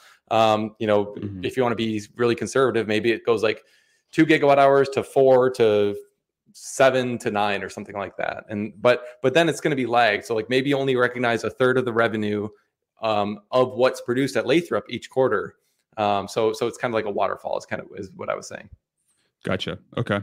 Um, what what what else can you talk about the deferred revenue piece? Uh, I mean, it sounds like you basically covered it there. I mean, as as they complete the projects and as they go through the through the production ramp, they can you know start recognizing a fourth, a third, a half.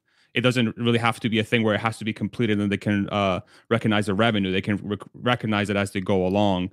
Um, it, it, does that impact like how does that impact people's ability to model this out say through 2025 you know if you think well i guess, I guess let, me, let me ask you this question. What do you think is a realistic ramp for this uh, type of product through the next three years? Is it something similar to the car business where we might see 50% year over year? Do you think it's faster? Do you think it's slower? How do you think about that? Uh, I, I, think it should be faster. Um, I, I would be curious if we if we did the math on on like the compound average growth rate of of like the if we start with let's say you know 40 gigawatt hours in 2023 um, what do you need how do you how fast do you need to compound to get to you know the 500 gigawatt hours by 2030 that we were using as an example earlier which is still mm-hmm. like a third of, of elon's goal um, so I, I i don't know what the math is on that but i'm, I'm guessing it's more than 50% okay so it should be it should be quicker um, yeah, because like like they're not going to stop here. Like they're going to get to 100, and then they're going to get to like 200, and then they're going to be yeah. like it's it's going to happen quick. Like I'm I'm definitely expecting more like Lathrop type facility announcements to to be announced. Do you think do you think that's part of the investor day uh date uh that's coming on on March 1st? Do you think that's going to be a big piece of that discussion? How do you think about that? Um I so the, the weird thing about this is like Tesla has been so silent about it. Um, like so either Sandbag. Elon is really sandbagging, like you know some people have been speculating, um, or like we're missing something and it's just not going to be as as impressive. Um, so like I think they're going to talk about it because they haven't really spoken about this at all recently. Um, so I, I, think that'll be part of it, but it, it, clearly wasn't in like the write up that they gave. I really think mm-hmm. they should do a Tesla Energy Day. I've been kind of advocating for this for a while because um, like the investors don't understand this opportunity. I'm I'm 100% convinced of that. Um, yeah. So like I I I I hope they're sandbagging, but I'm not entirely sure. You know what's interesting about this business is that it seems like the footprint that you re- that's needed from like a production perspective is only a fraction of that of the car business, right? So say these gigafactories that Tesla has been announcing for the uh, Model Three ramp, or say the compact car in the future in the next three to five years that they're that they're looking to to ramp. These are these are relatively huge facilities because you need a line. you need a yeah. line to make the car. I, it doesn't seem like you need a similar type of um, like uh, process for the battery. You know, it's like it, it, seems a lot more stationary, a lot less moving parts, and so theoretically, like you don't really need to announce the largest uh, manufacturing facility by volume in the world, or the largest building in the world to crank out two million cars. You you just need to like throw up a building somewhere, and then you could have an equivalent level of revenue uh, uh, yeah. flowing out of this facility that's a fifth to I don't know a tenth of the facility that the car uh, that the car business does. Is that is that a good way of thinking about it? That maybe the superlatives that apply to the car business don't apply to energy, and that's why it's gone undercover for so long, and that's why it's such a huge potential because it could be like a literally a sleeping giant. That's yeah. I, I think I mean yeah. like if if you just think of like the manufacturing process of like what does it take to like get a 75 kilowatt hour pack and like put that together and like keep it safe and like with the cooling systems and everything like that and then to like build a car around that and then to like have all the assembly for like all these tiny things and all the like little electronic components and all the moving parts and like you've got to paint it like put makeup on the like the product so it looks good to a consumer like as opposed to the red. Megapack it's just like bam like like jam as many cells together as you can with some cooling with some racking with some inverters and like get it as tight and compact as you can and just like throw a shell on top of it and ship it out. Like that's like that's a much more simple manufacturing process. So so I yeah. think it stands to reason that the margins could be higher. Um, but but like you got to look at the pricing. It's not it's not just like that's an easier manufacturing process, so they'll have higher margins because like the pricing of a car is like apples and oranges with what the pricing of a, of a stationary storage battery is. Um, so like I think that's that's definitely something to um, to to keep in mind.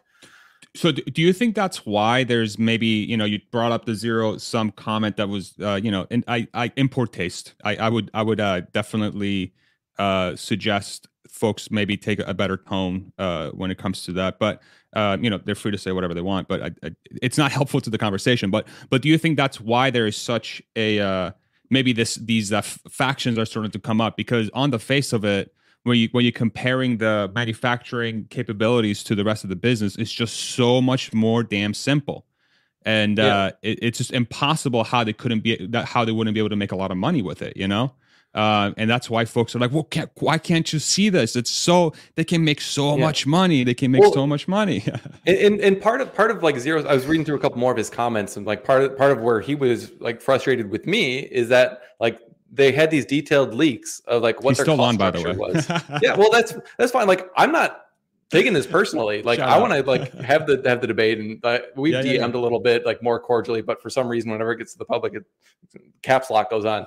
But like zero sums, like this data came from Tesla themselves. Why why are you trying to build it up separately? And that's a fair criticism. But what I would say in response to that is like targeted costs are not the same as realized costs. So when you're manufacturing something, like you can't, there's no amount of code anywhere in Tesla's database right now which will tell you what their actual gross profit is going to be on stationary storage in Q1 because Q1 hasn't happened yet because they haven't built these cells because they haven't delivered them because like uh, accounting is is based like you can use estimates for for like you know uh, how much things are going to cost and you do but realized costs are always going to be different um, so so like that's why I'm urging a little bit of caution and maybe taking a different tack than than zero sum. Like I think it's helpful to have his opinion and mine and Gary's and like other people because um, like we're approaching this differently. I'm not saying that like the Tesla numbers are wrong. I'm I'm in fact, I think what I was saying is I kind of like validate that the, the 50% gross margin seems realistic. I'm just saying yeah. that they're not going to get there tomorrow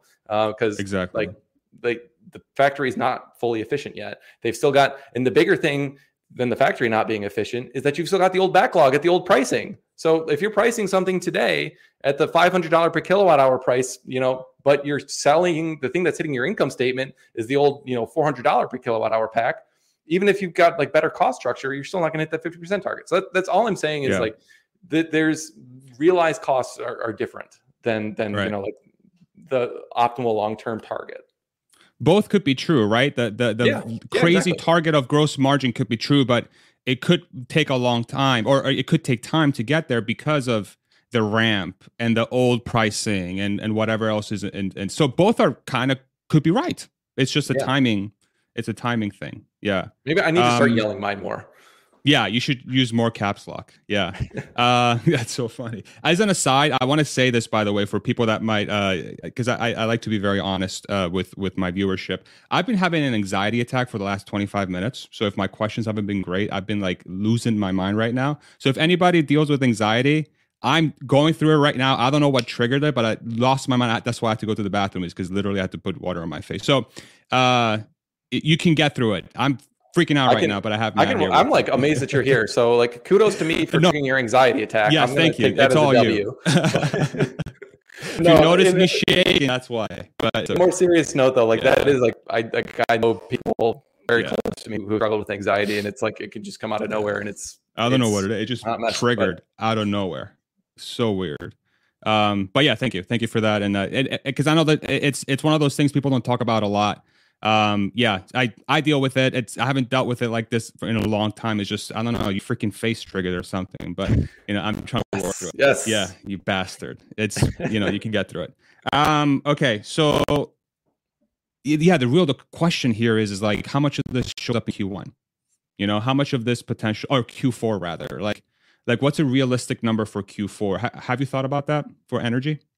Well so i'm, I'm trying to go through that analysis right now. Um because uh, like what what I've been alluding to, I think a, a, couple times here is like there's a difference between the like the current quoted you know bank of packs and and what's in the backlog.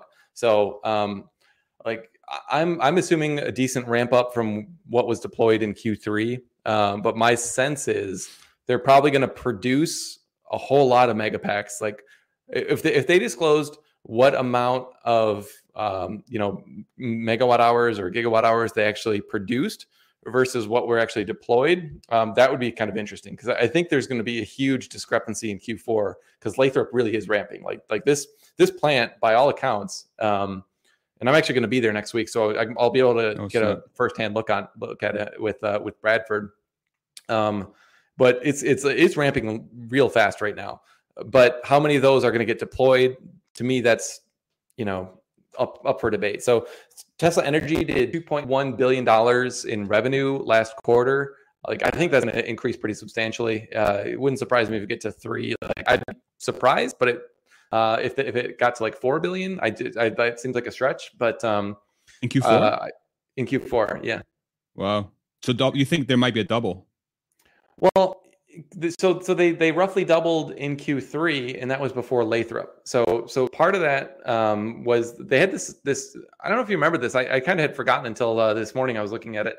Um, there was that note or that like leaked speech that um, like the the leader of Giga Nevada said to all the employees, and they they talked about like how much they were ramping and, and like how they are now finally not cell constrained. So uh, they, they talked about what their ramp rate was, and uh, I'm, I'm not going to remember it exactly, but it, I, I, think it equated to something like one and a half gigawatt hours of, of um, capacity at the rate that they were doing back in I don't know September or whenever this this article was from. Um, so like if they were doing one and a half gigawatt hours, and and presumably they could maybe even ramp up a little bit higher since then. Um, and Lathrop's coming online. Um, depending on how many of those actually get you know deployed, it's it's at least possible that you know you could have a, a, really meaningful step up. Now you've you've also got like solar and stuff, but those are low margin, so that all gets lumped in with that 2.1 billion dollar. I, I, think it's solar is roughly like 100 to 200 million dollars of that amount, so it's really small. Um, so so energy storage is really the thing to look out for for for Tesla Energy. Gotcha. Okay. Uh, and uh, margins that sort of tend to like nine to twelve percent range is sort of what you're thinking. Um, maybe higher. Yeah. So so th- this is again where it gets interesting because uh, they were 11% in Q3 or sorry, in Q2. Then they they nearly doubled their deployments, but gross margin went down to to nine percent. So so to me, that says like they've got issues with uh, with the, with their pricing. Um, so that it's either like they had like more of the older ones that that rolled through. Um, because like you would think if you're if you're really ramping um, you know and rough approximately doubling your your uh, stationary storage deployments it seems like um, you know your, your margins would go up but that wasn't the case. So um, i suspect that was mostly related to pricing and so i want to dive into that a little bit more before you know i give any any kind of indication but it seems more likely than not that the margins would increase, but I just don't know to, to, to what level yet because I, I want to do this really detailed analysis. Okay, got it. Um, when when do you think you'll have that uh, available for people to look at? Um, yeah, so next couple of weeks, I think. At least I, I owe it to Bradford soon. I'll definitely get it to him by uh, the next week before we, we go on our trip. So okay. uh, then we've got to review it, get it through compliance and a couple things. So probably two weeks, something like that, three weeks. But uh, I don't know. We'll we'll see. Great. Okay. Uh, the other piece oh, we were talking weeks, about. I shouldn't say two, two weeks. weeks. it's going to take a year. Damn it! You threw that freaking buzzword out. Um, thank you very much for the. Uh, we have eleven over eleven hundred people on YouTube watching, over six hundred people on Spaces. Thank you all very much for joining us uh, with this discussion. Uh, I don't know if we're going to have a chance to bring up speakers at the end of the Spaces because uh, it's just it, doing YouTube live and Spaces at the same time is kind of a disaster, unfortunately. So um, until Elon and his team figure out how to make this a little bit more streamlined, we'll, we'll do it. Uh, we'll, we'll, try to work work it. Maybe we'll do one or, one or two, but um, you know we'll give it a shot and see what happens.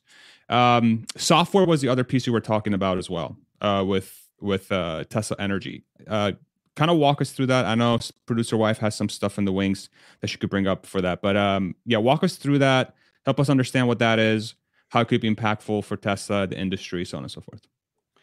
Yeah, sure. So, um, you know, maybe even even take a, like a bigger step back of like what are the, the the different revenue streams. So, so like what we talked about, buying low and selling high, like that. That's the most obvious use case for a battery.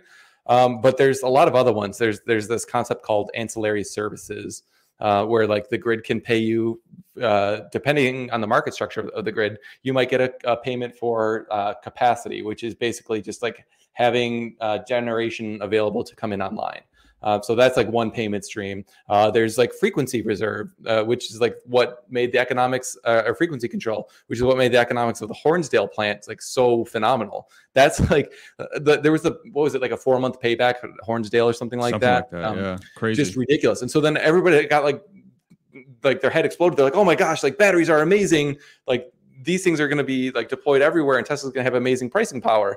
Well, that's the South Australian grid had like a massive frequency control issue, which like the the Hornsdale Power uh, project went in and like solved. And so so they got paid. It was something like ninety percent of their revenues came from frequency control, and that's like roughly zero dollars anywhere in the United States or in other Western grids. There's like a couple grid operators that will pay you a small amount but generally speaking, it's not even worth looking at because it's, it's such a small revenue stream. So like word of advice like don't extrapolate hornsdale anywhere else because i've been like trying to shout this from the rooftop. It doesn't scale. Like it's a completely different like economic model. So, so very don't, specific don't use case. yeah. Very specific use case. And so like it was great for tesla like, good pr and all that but um you know definitely not scalable.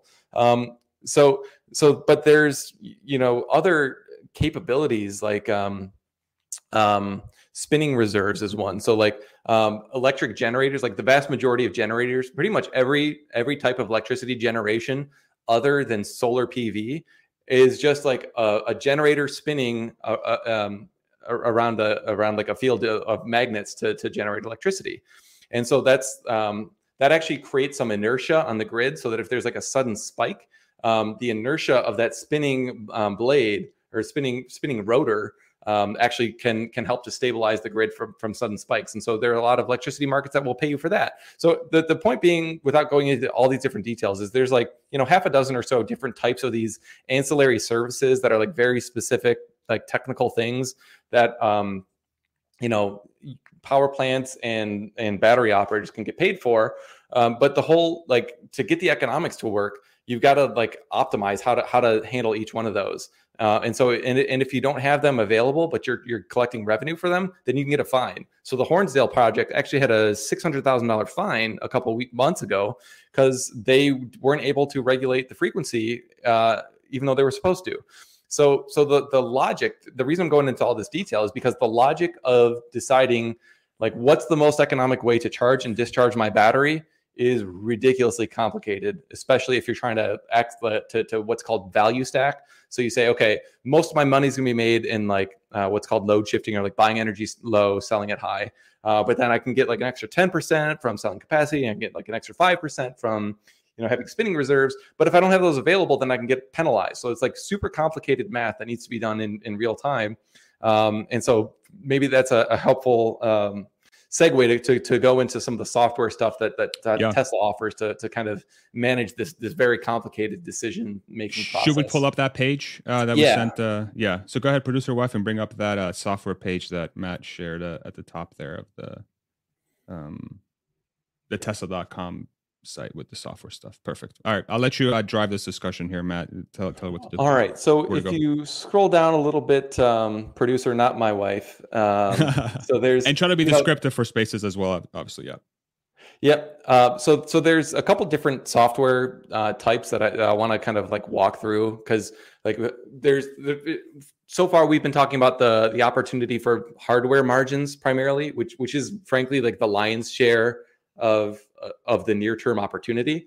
Um, but over time, as, as Tesla has like a huge quantity, like terawatt hours of these batteries cumulatively deployed, then these software services and, and maintenance contracts and that sort of thing are going to make up a bigger percentage. So this is this is not like a short term benefit in my mind. It's like rounding error in the short term. So I want to like c- kind of be um, wary of that, just to to let everyone know this is like this is where I think like the money's going to be in 2030 and beyond.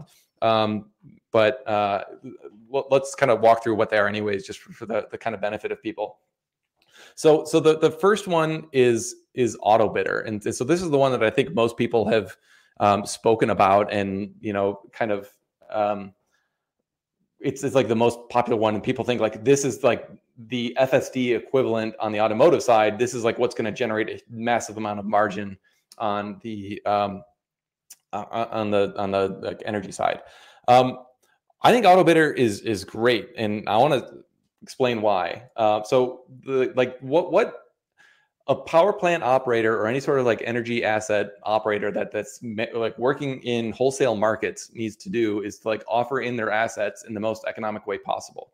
So the so the way that uh, we did that at the wind farm, uh, and I'm going to go into a little bit of detail here just because I, I, I think it's it's helpful. Um, is we look at like what's the marginal cost of producing a megawatt hour of wind? Well it's it's nothing because the the, the wind is free so there's no fuel cost. Um, and actually you get the production tax credit that i mentioned before which is you know like $25 a megawatt hour. So it, it you can actually offer in negative $25 per megawatt hour if you're a wind plant operator. And as long as the market price of electricity in any five minute or one hour interval depending on you know the grid there's day ahead and real time markets uh, as long as like the, the the price is higher than that, then your asset gets uh, di- uh, dispatched. It's called, and so then you get that that um, that revenue stream. On the natural gas side, it's very similar. Like you you have um, natural gas is your biggest input cost. So if, if you're a natural gas plant, you've got let's say four dollar natural gas, and there's the uh, concept called a heat rate, which is how efficient is your power plant at converting natural gas into electricity. So you may have a heat rate of seven. So if your um, natural gas price is four dollars per MMBTU, then multiplied by your plant heat rate, that means that your variable cost is twenty eight dollars. Then maybe you add in a couple extra dollars because there are some other variable costs for natural gas plants. So so maybe you bid in for thirty dollars per megawatt hour, and as long as the wholesale price is higher than that, you'll get dispatched. And if it's not, like your plant will will shut down. Um, so like this is the reason I go through all that is because it's very easy logic to understand. Like you know your plant can generate however much it can generate and as long as the price is higher than your cost you'll sell.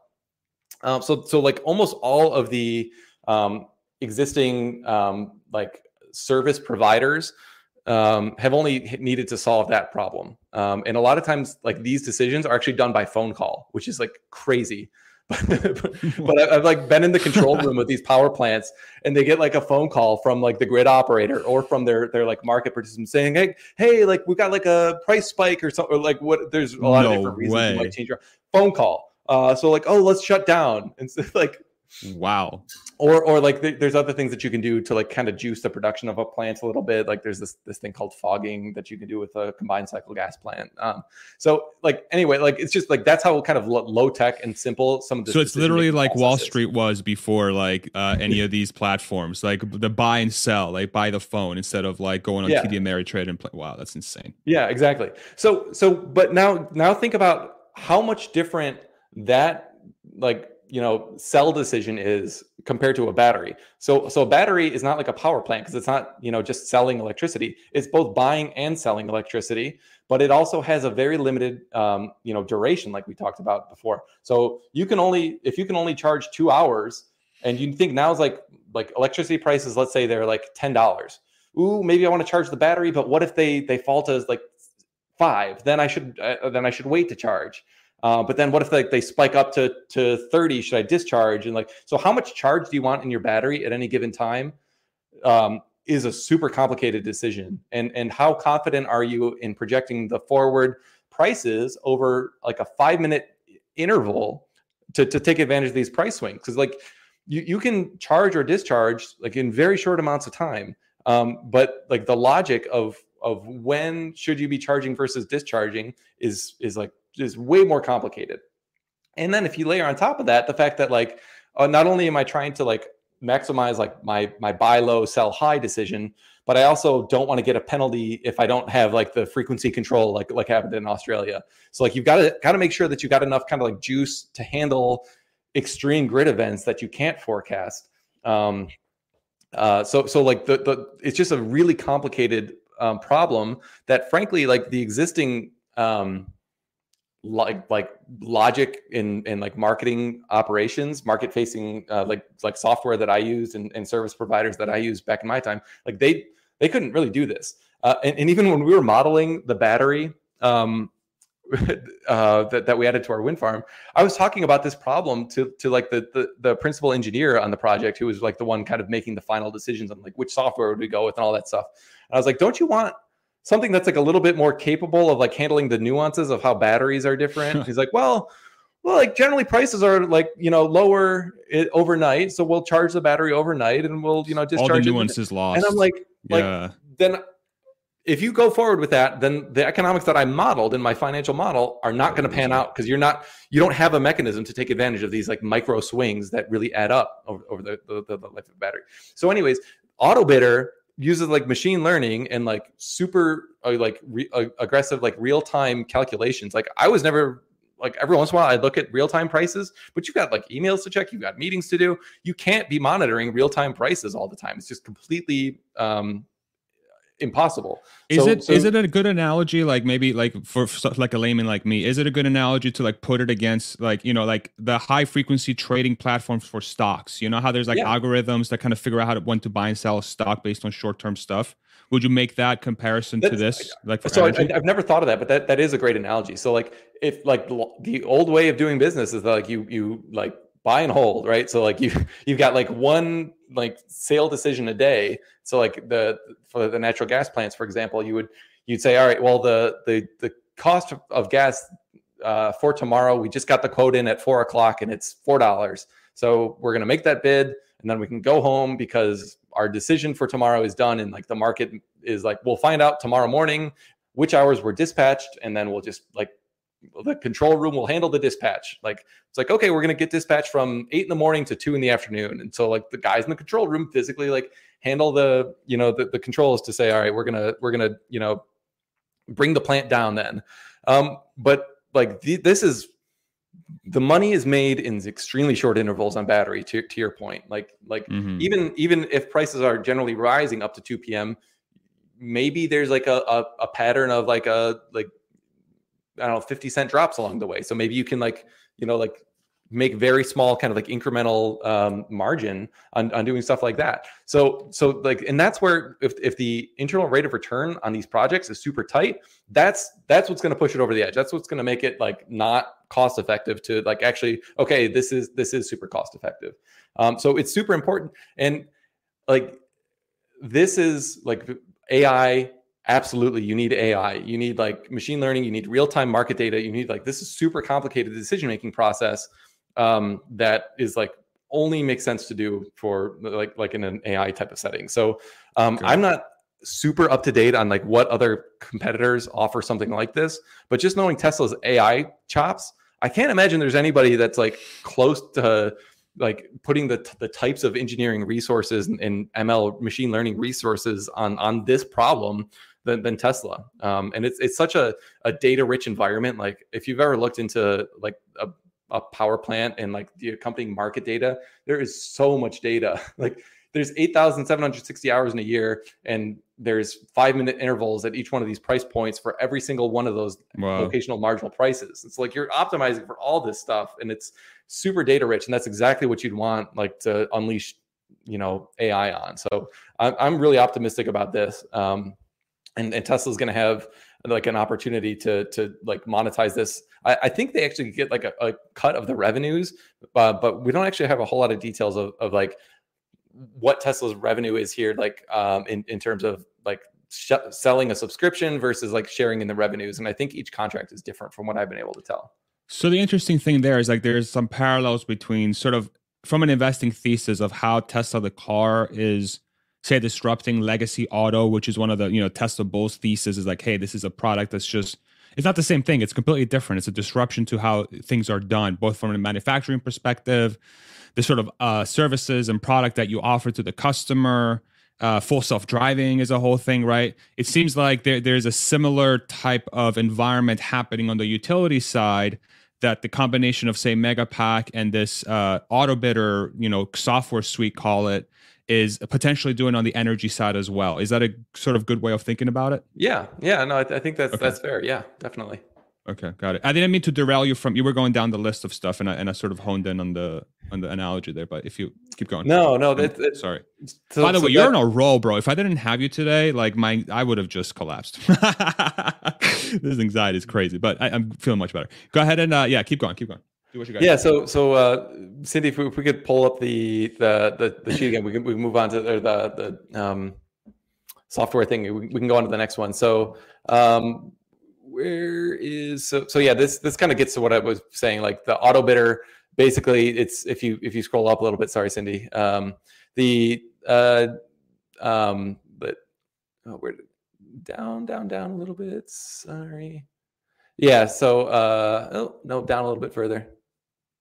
Oh, never, never mind. I, I, I, apparently made up something that I, that I saw that wasn't actually there. So sorry, sorry for having you do that. Um, so so Power Hub is is another software, and and this is um, something that like all um, grid assets, grid facing assets have to have what's called a SCADA system. So it's uh, supervisory control and data acquisition. So like literally every single power plant has this, and and so like on on the wind farm, for example GE had all these turbines at, at our site, and um, like you think of how much data there is, like like the pitch of every single blade. There's three blades per turbine, and like there's the pitch of that uh, on every single turbine across the site. How much output is coming out? What is the frequency of every single um, you know generator? Um, you know what's the voltage of your underground lines that are connecting the, the um, all the different turbines? What's the the output at the at the meter? And and like that is just like probably one percent of the data that's Can you available. Zoom in on that a little bit, wife? I, I want to be able to see yeah some of the text if you don't mind. Sorry, go ahead, Matt. Yeah, and so so like um, just as like a what the analog analogy is, is to this is um, so like GE also has these on on the natural gas side too. So so GE makes these like um, huge you know gas turbines that that generate electricity, um, and they're constantly monitoring these. And so I, I heard some stories of like there's some super random little data point about like I don't know blade temperature in like the eighth row of these blades on a turbine or something like that uh, that was showing some like strange looking sign. And like, so GE called the control desk immediately, said, you need to shut this plant down immediately because like otherwise it's going to blow up. Like, so like the, this is like the, the kind of, um, software that that um, you know has historically been used and so essentially this you can think of this of, of scada systems and of this power hub is it's like like the, a way to manage the physical performance of your of your asset so this information is available to the customer at all time to kind of like see, oh, okay, how much how much energy is flowing? Is our voltage okay? But uh, Tesla is also monitoring this all the time to make sure that like there's no critical fault that's going undetected. So typically, a provider of this service is going to have like a 24 seven um, like backup desk or desk that's like monitoring this stuff, and we'll get kind of like automated um, announcements. If like any or uh, uh yeah if, if any megapack anywhere in the world like is showing some strange malfunction like they're going to know immediately. And so then that that person can either shut it down remotely if the customer allows them to or like call up the customer and say hey like you've got an issue. It's either urgent or it's not and you, you should look into it. So so this is not like a particularly interesting product in my mind but um you know it's one that tesla's going to be able to um certainly uh, make some money from um, and and one of the things that's not on the software side, uh, but thinking about the value stream is the the maintenance contracts. Uh, so so when I was talking to to the folks at GE about how they were pricing things, they basically made no money on the margins, but they have what's called a long term service agreement where they're gonna you know maintain your equipment, whether it's a you know wind turbines that need oil changes and that sort of thing, or whether it's gas turbines that need like an overhaul every couple of years.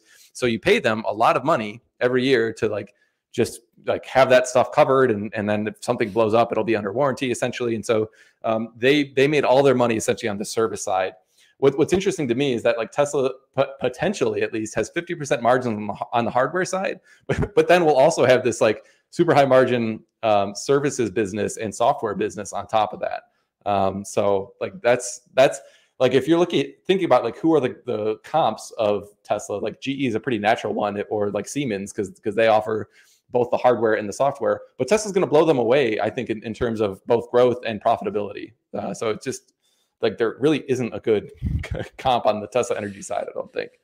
Is there anything remotely similar to this that any competitors offer that you know? Like, is, is this just a Tesla specific suite?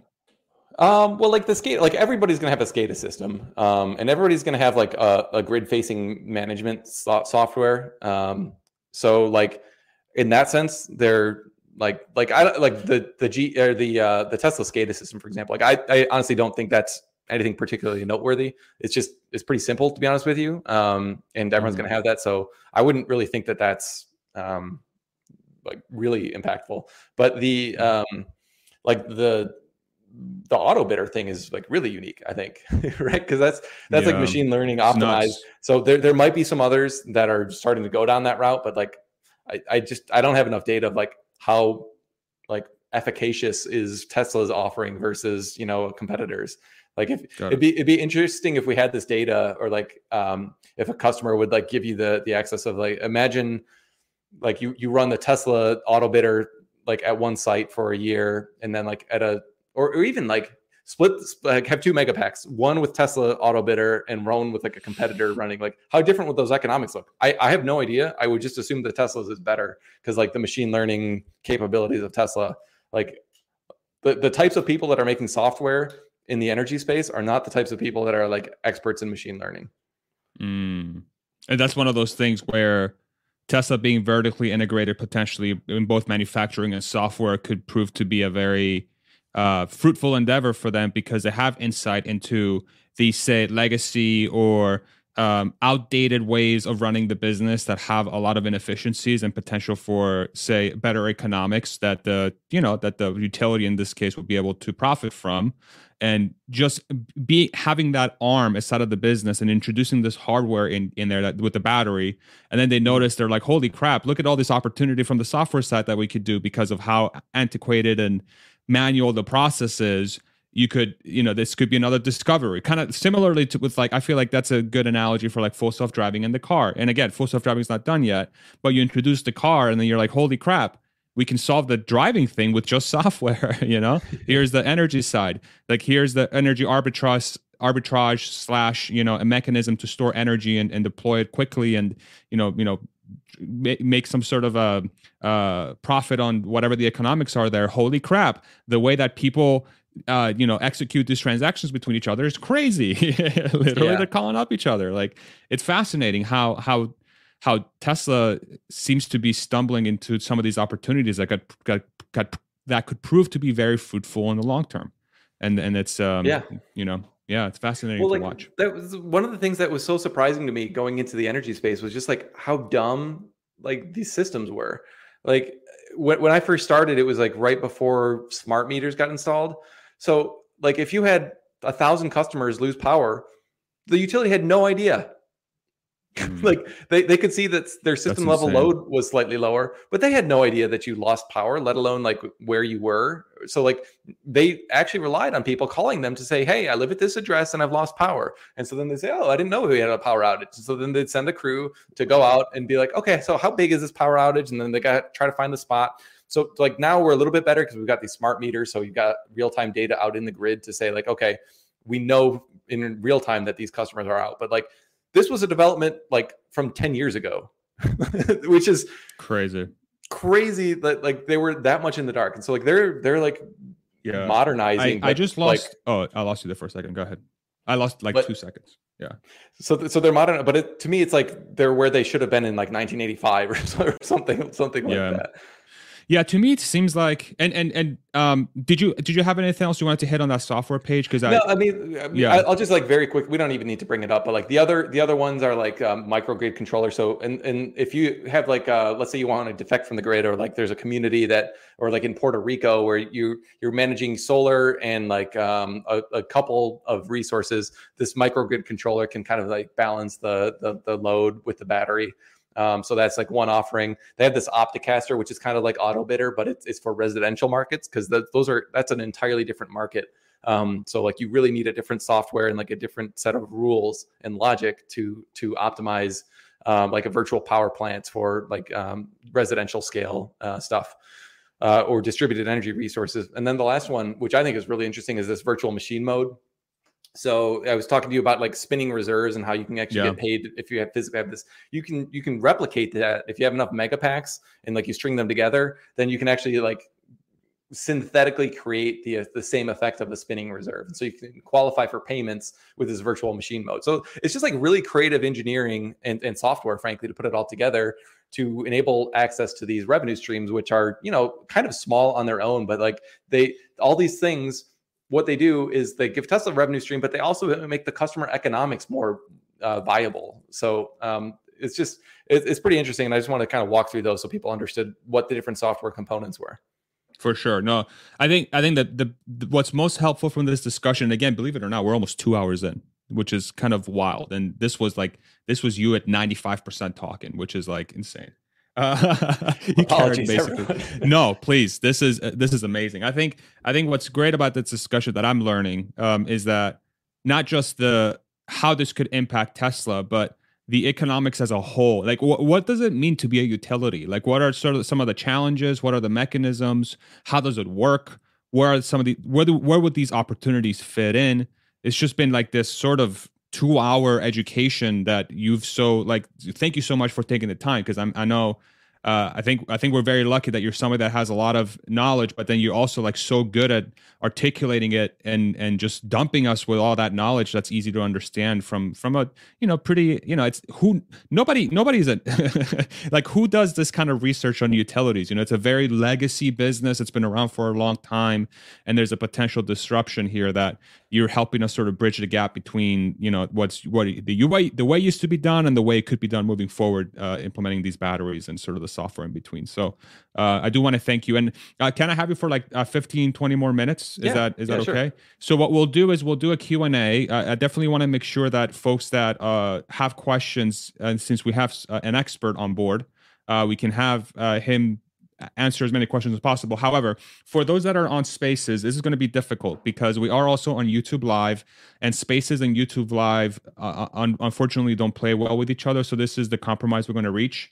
Uh, I've pasted a uh, link at the top of the space, which is what the current YouTube live that's going on. And producer wife uh, is right now going to ping the comment section for questions.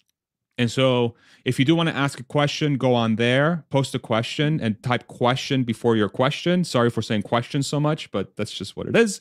And uh, producer wife will bring up uh, the question on YouTube Live, and we'll also address them here on uh, Spaces as well as we go through it. So um, maybe we'll, you know, as producer wife gets those together and, and we start going through them, um, any sort of uh, summarizations of your thoughts that you've gone through like what is at the at the highest level? What's the thing? Great job matt. Couldn't agree more.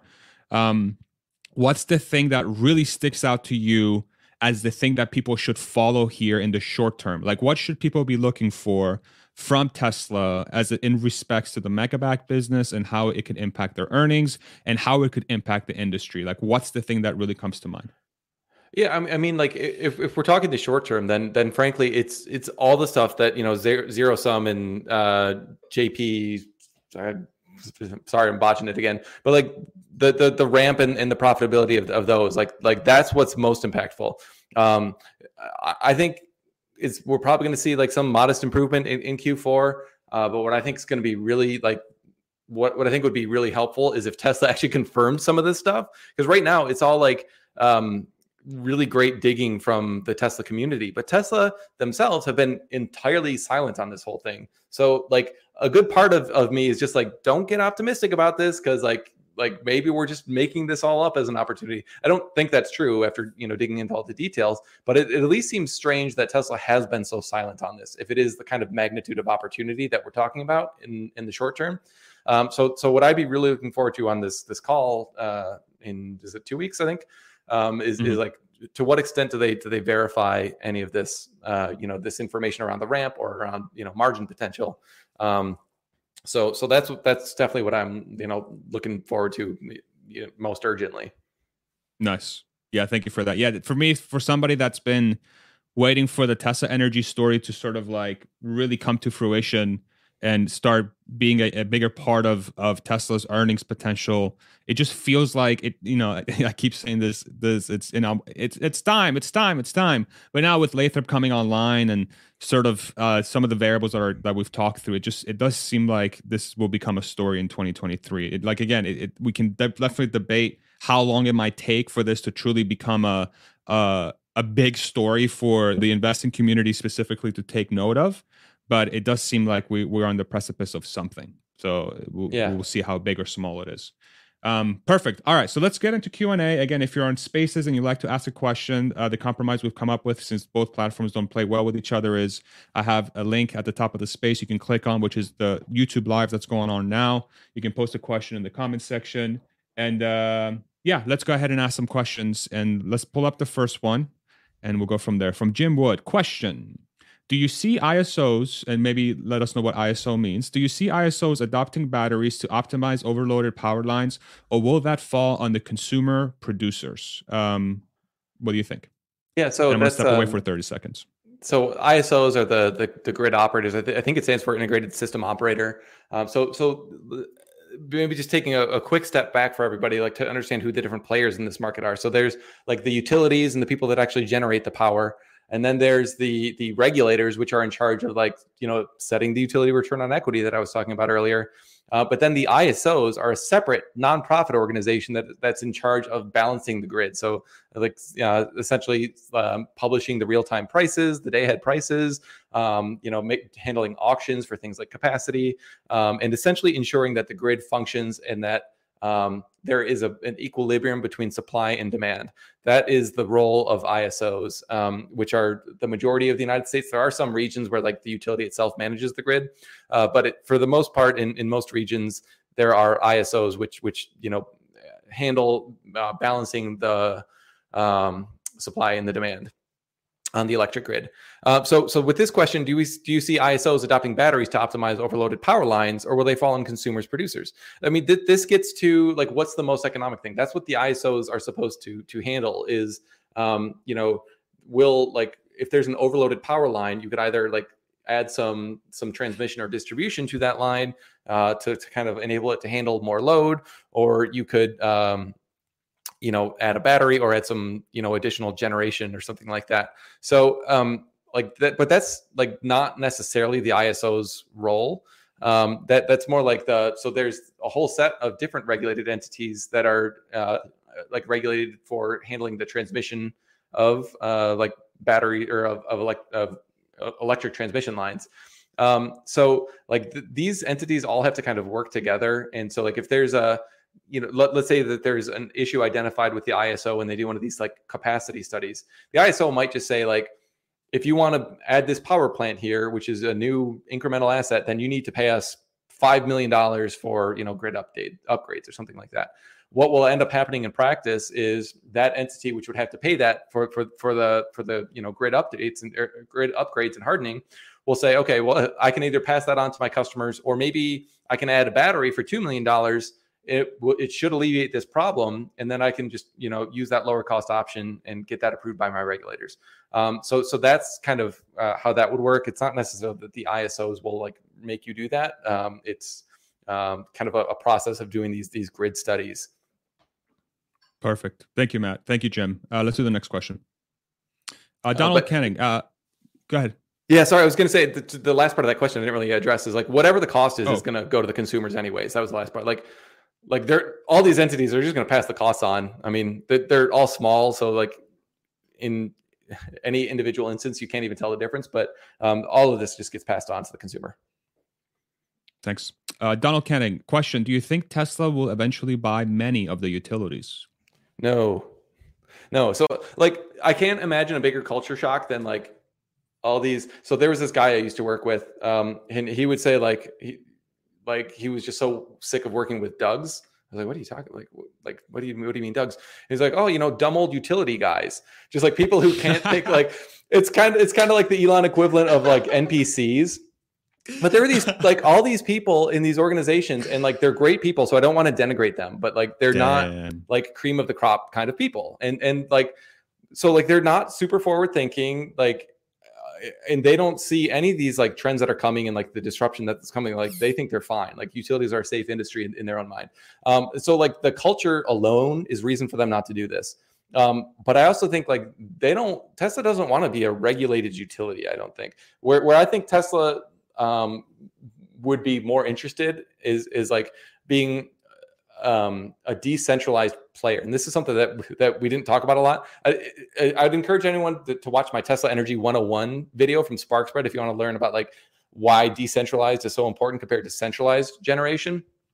Um, but like Tesla, like the way to undercut utility costs is to go decentralized, kind of behind the meter, like I was talking about. So, but the the problem with that is it's very hard to get paid for the value that you're providing to the grid when you're behind the meter. Um, so I think the way to go is to like um, go hard on on like uh, selling these distributed energy resources, and then if they we're going to acquire somebody in this space, I think Enel X is actually this this company Enel X. They're like masters at like relationships with all these different ISOs and regulators. Um, and they specialize in essentially aggregating distributed energy resources. To me, that would be an amazing acquisition if Tesla made that, because then like like Tesla's doing this thing in Texas now, which is great, but like it's not scalable. So like once you do this thing in Texas, you need to have a completely different market structure. When you go to California, when you go to New Hampshire, like when you go to like the SPP, the Southern Power Pool, like the what you can get paid for and how you need to like register to get paid for that is completely different in every geography in the United States, let alone in the world.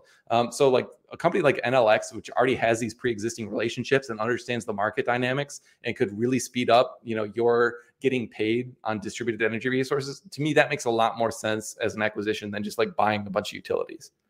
Got it. Makes sense. Shout out Doug's. Thank you, Donald, for the question. Next question. Uh, from Alex Kimmerly. Question Can you discuss the profit per kilowatt hour between the Megapack XL and the vehicles? Uh, there are those that say Megapacks flipped vehicles. Yeah, so, so we, we cover this quite a bit at the beginning of the video um, where we think there's a lot of margin potential because of uh, there's sort of this large gap between what we think Tesla's uh, cost per kilowatt hour is versus well, how much they're charging for it, but maybe a, a high level summary and then a lot more detail at the beginning, Alex, uh, of the video. Whenever you have the chance, I would highly recommend it. But uh, maybe, uh, yeah, what do you think, Matt? Yeah, I mean, I, I, was just so a lot of the things I've seen on on Twitter are like, you know, that uh, there's 70 times more profit or something like that in selling a Megapack compared to a, a car. And it's like, well, that you completely ignore the scale at that point. And, and I don't even think it's a necessarily an important distinction, anyways. Now that you're not cell constrained, like you want both to be as profitable as possible. Um, but like the, the rough math I was just doing is like if you assume the car does 15,000 in, in gross profit at um, a 75 kilowatt hour pack, that's $200 of profit per kilowatt hour. Uh, which is pretty comparable to the to the profit levels that we were talking about. So, so I would say, you know, they're both roughly comparable. Great on, on a uh, dollar per you. kilowatt hour basis, anyways. Dollar per kilowatt. Yeah. Next, uh, next question. Thank you, Alex. Uh, from Feltrain S. Question: Have you broken down total LFP supply from BYD, uh, CATL, etc., to figure out how much of it is going to potential megapack slash power walls? How do you think about this? Um, so CATL has been building a ton of LFP lately. Um, this is something that's not completely up my my expertise. I know, like you know, Jordan and, and some others definitely follow you know supply more closely than I do. Um, so I, would certainly kind of refer to them. But um, what what seems very clear is that CATL has like a it's not quite a glut, but like a lot more supply than than was ever available before. So that's what uh, what I think is kind of enabling you know Lathrop to ramp and and probably ramp really you know efficiently. Um, if I were to kind of like steel man like the bull case for 60% gross margins, like in Q1, it, it would be that um, like Tesla has always been cell constrained. And so it's not like the ramping was um, like the constraint for being profitable. It was, you know, the like not having enough cells to actually operate at capacity. So um, that that is like completely gone as a constraint right now, at least, you know, for the for the short term. So um, yeah, it's uh it's it's a it's a big opportunity I think right now. Thanks. Thank you, Feltrain. Let's do the next one. Uh, from uh, oh man, Chan Chandranil. Sorry, I, you know, Chakraborty. No, Chakra Borti. Yes, we tried. Sorry. That was an question. L. Sorry. If it was Chinese, I'd, I'd give a better shot. Shot. Yeah, come on, man. Uh, question: Are you worried that Tesla is uh, taking so long to produce their own batteries at scale. CATL and BYD seem to come from behind and get ahead quickly. Um, what are you seeing? Yeah, I mean, like you know, Tesla's um, in-house cell production capabilities are, are really focused on 4680, which is like a higher um, capability, higher performance cell, um, you know, for automotive applications. So, like, I've personally never been super concerned about, you know, how fast that that goes. I know a lot of other people have, but um, to me, it's like a small in change in the overall cost structure of, of cars. So I haven't been like super concerned with it. Um, but like what what Tesla has been doing is like getting contracts with everybody, like everywhere, to get more cell supply. Um, so are they giving up a little bit of margin potentially by not doing it all in house? Yeah. Like is, is BYD scaling like crazy right now in CATL? Yeah. But the industry needs this. Like, if we're going to get to one and a half terawatt hours, I think industry wide the target was like 10 terawatt hours by 2030. Like, we're not going to get there. I like, I, I, am very pessimistic. So I, I think this is an example of one of those spaces where like we need everybody to like pitch in, and like I'm happy that CATL and BYD are, are ramping. Um, and you know Tesla is is ramping too. Um, you know, just not probably at the scale that they are on that one particular part of the whole kind of vertical integration process. So the, the thought process is uh, whoever makes the batteries, it, it they will go to use. Like no one's batteries yeah. are going to go to waste. Yeah. Yeah. Yeah. Yeah. That's a, that's a good problem to have as a battery maker. Uh, yeah, thank sure. you. Next one. From V, question: Who are the potential customers, i.e., the total addressable market for Megapack? Any com- um, any comparable companies out there? What? And then one one thing through this question that I wanted, I forgot to bring this up while I was having anxiety, but now that I'm much better, I can bring up this question because I completely blanked on it. You look the, great. Thank you. My my color came back. The um the semi. So I had Brian from Next Big Future, I think is his publication. Mm-hmm. The Tesla Semi and the Megapack combination could be very interesting because the charging capabilities of the semi like you're gonna it's gonna be best to have a megapack say at the sites where you're gonna charge semis to you know have the have the energy and deploy it when somebody's charging it seems like the semi and the megapack are almost coming in a pair and that's one uh, use case for the Tesla Energy thing that I thought of. Like, wow, so it's not just utilities where this is very useful. It's anywhere where you need to like just draw energy very quickly. You know, draw energy that's you're going to use for whatever application. In this case, the Tesla Semi would make sense. So like that's kind of where my head goes. Where where does your head go with this question? Um, yeah, so I think that's definitely worth like a deep dive. And, and um, uh, Mad Manx on Twitter has done some really great threads on the potential for semi and megapack pairing. And you know, in, in fact, I I've I reserved 21 Cybertrucks and like what was looking at like uh, uh, like the cost. I did like a really deep dive. That's it, just 21. Like what? what's like what's the cheapest way to operate a fleet of of like of robo taxis? I mean, and it can just be like uh, vehicles in general. But like if you do the math, uh, depending on where you live, like having a huge array of solar uh, with some Megapacks, and then you know having your your fleet use case or your or your or your um, uh, semi truck, like using that, like that's that's going to be the lowest cost of energy. Um, and so I, I think you're going to see a lot more of this over time. I mean, like they they clearly are are trying to satisfy their external customers first um, before they you know start put, pairing these with like the superchargers and stuff like they said they were going to do. Um, but like that's if you do the math on it, it's like yeah, that's an amazing opportunity. So like once. Whenever they get to the point where there's you know a match between supply and demand for megapacks, like they can continue to increase supply because they've got so many applications in house that they can they can make this work for very economically so yeah it's like this is this is a huge market um, and it's going to continue to grow and it's supply constrained right now which gives them pricing power yeah yeah it's kind of like what are the what are the addressable markets for a thing where you can have a battery? It's like like where where where's an application where energy is use, is useful right? And i feel like okay that's literally anything. Yeah. So that's why that that's kind of like the, the the you know i'm conceptualizing this this sort of uh, yeah and, and, you you think into like the future where tesla has you know like solar on your house uh power walls ev charging and then like home hvac system and then they can optimize all that to provide the most value to the grid like it, it's like that's the way energy should be done like that's the way we get rid of this like you know this doug system in this you know like 100 year old uh, industry that like doesn't know like the like the way I could get into a whole other separate rant, which I won't because I know we're, we're you know short on time, but about how stupid the like your billing rate is as a customer, where you get like two like an on peak and an off peak charge. That is like so dumb. And, and so like if you could more intelligently manage in real time both your production and your consumption of electricity, like the benefits to society, the benefits to the economy are like massive. So I like we got a long way to go before we get to that kind of like utopia. But I, I like there's this thing that Chamathis talks about a lot about how we're going to be in a zero dollar marginal cost of energy future, yeah. um, and that's that's something very hard to grasp. And and it's like if if energy was free incrementally, what what could you do with compute? What could you do with like anything? Like like it's free energy is just like such a radical concept in terms of what other aspects of the economy that could unlock. And so uh, like this is this is a really big idea. Yeah, and this for those that are not familiar, Chamath. Chamath is a uh, you know he's an entrepreneur, sort of investment guy, but he's also part of the All In podcast, uh, which airs most weeks.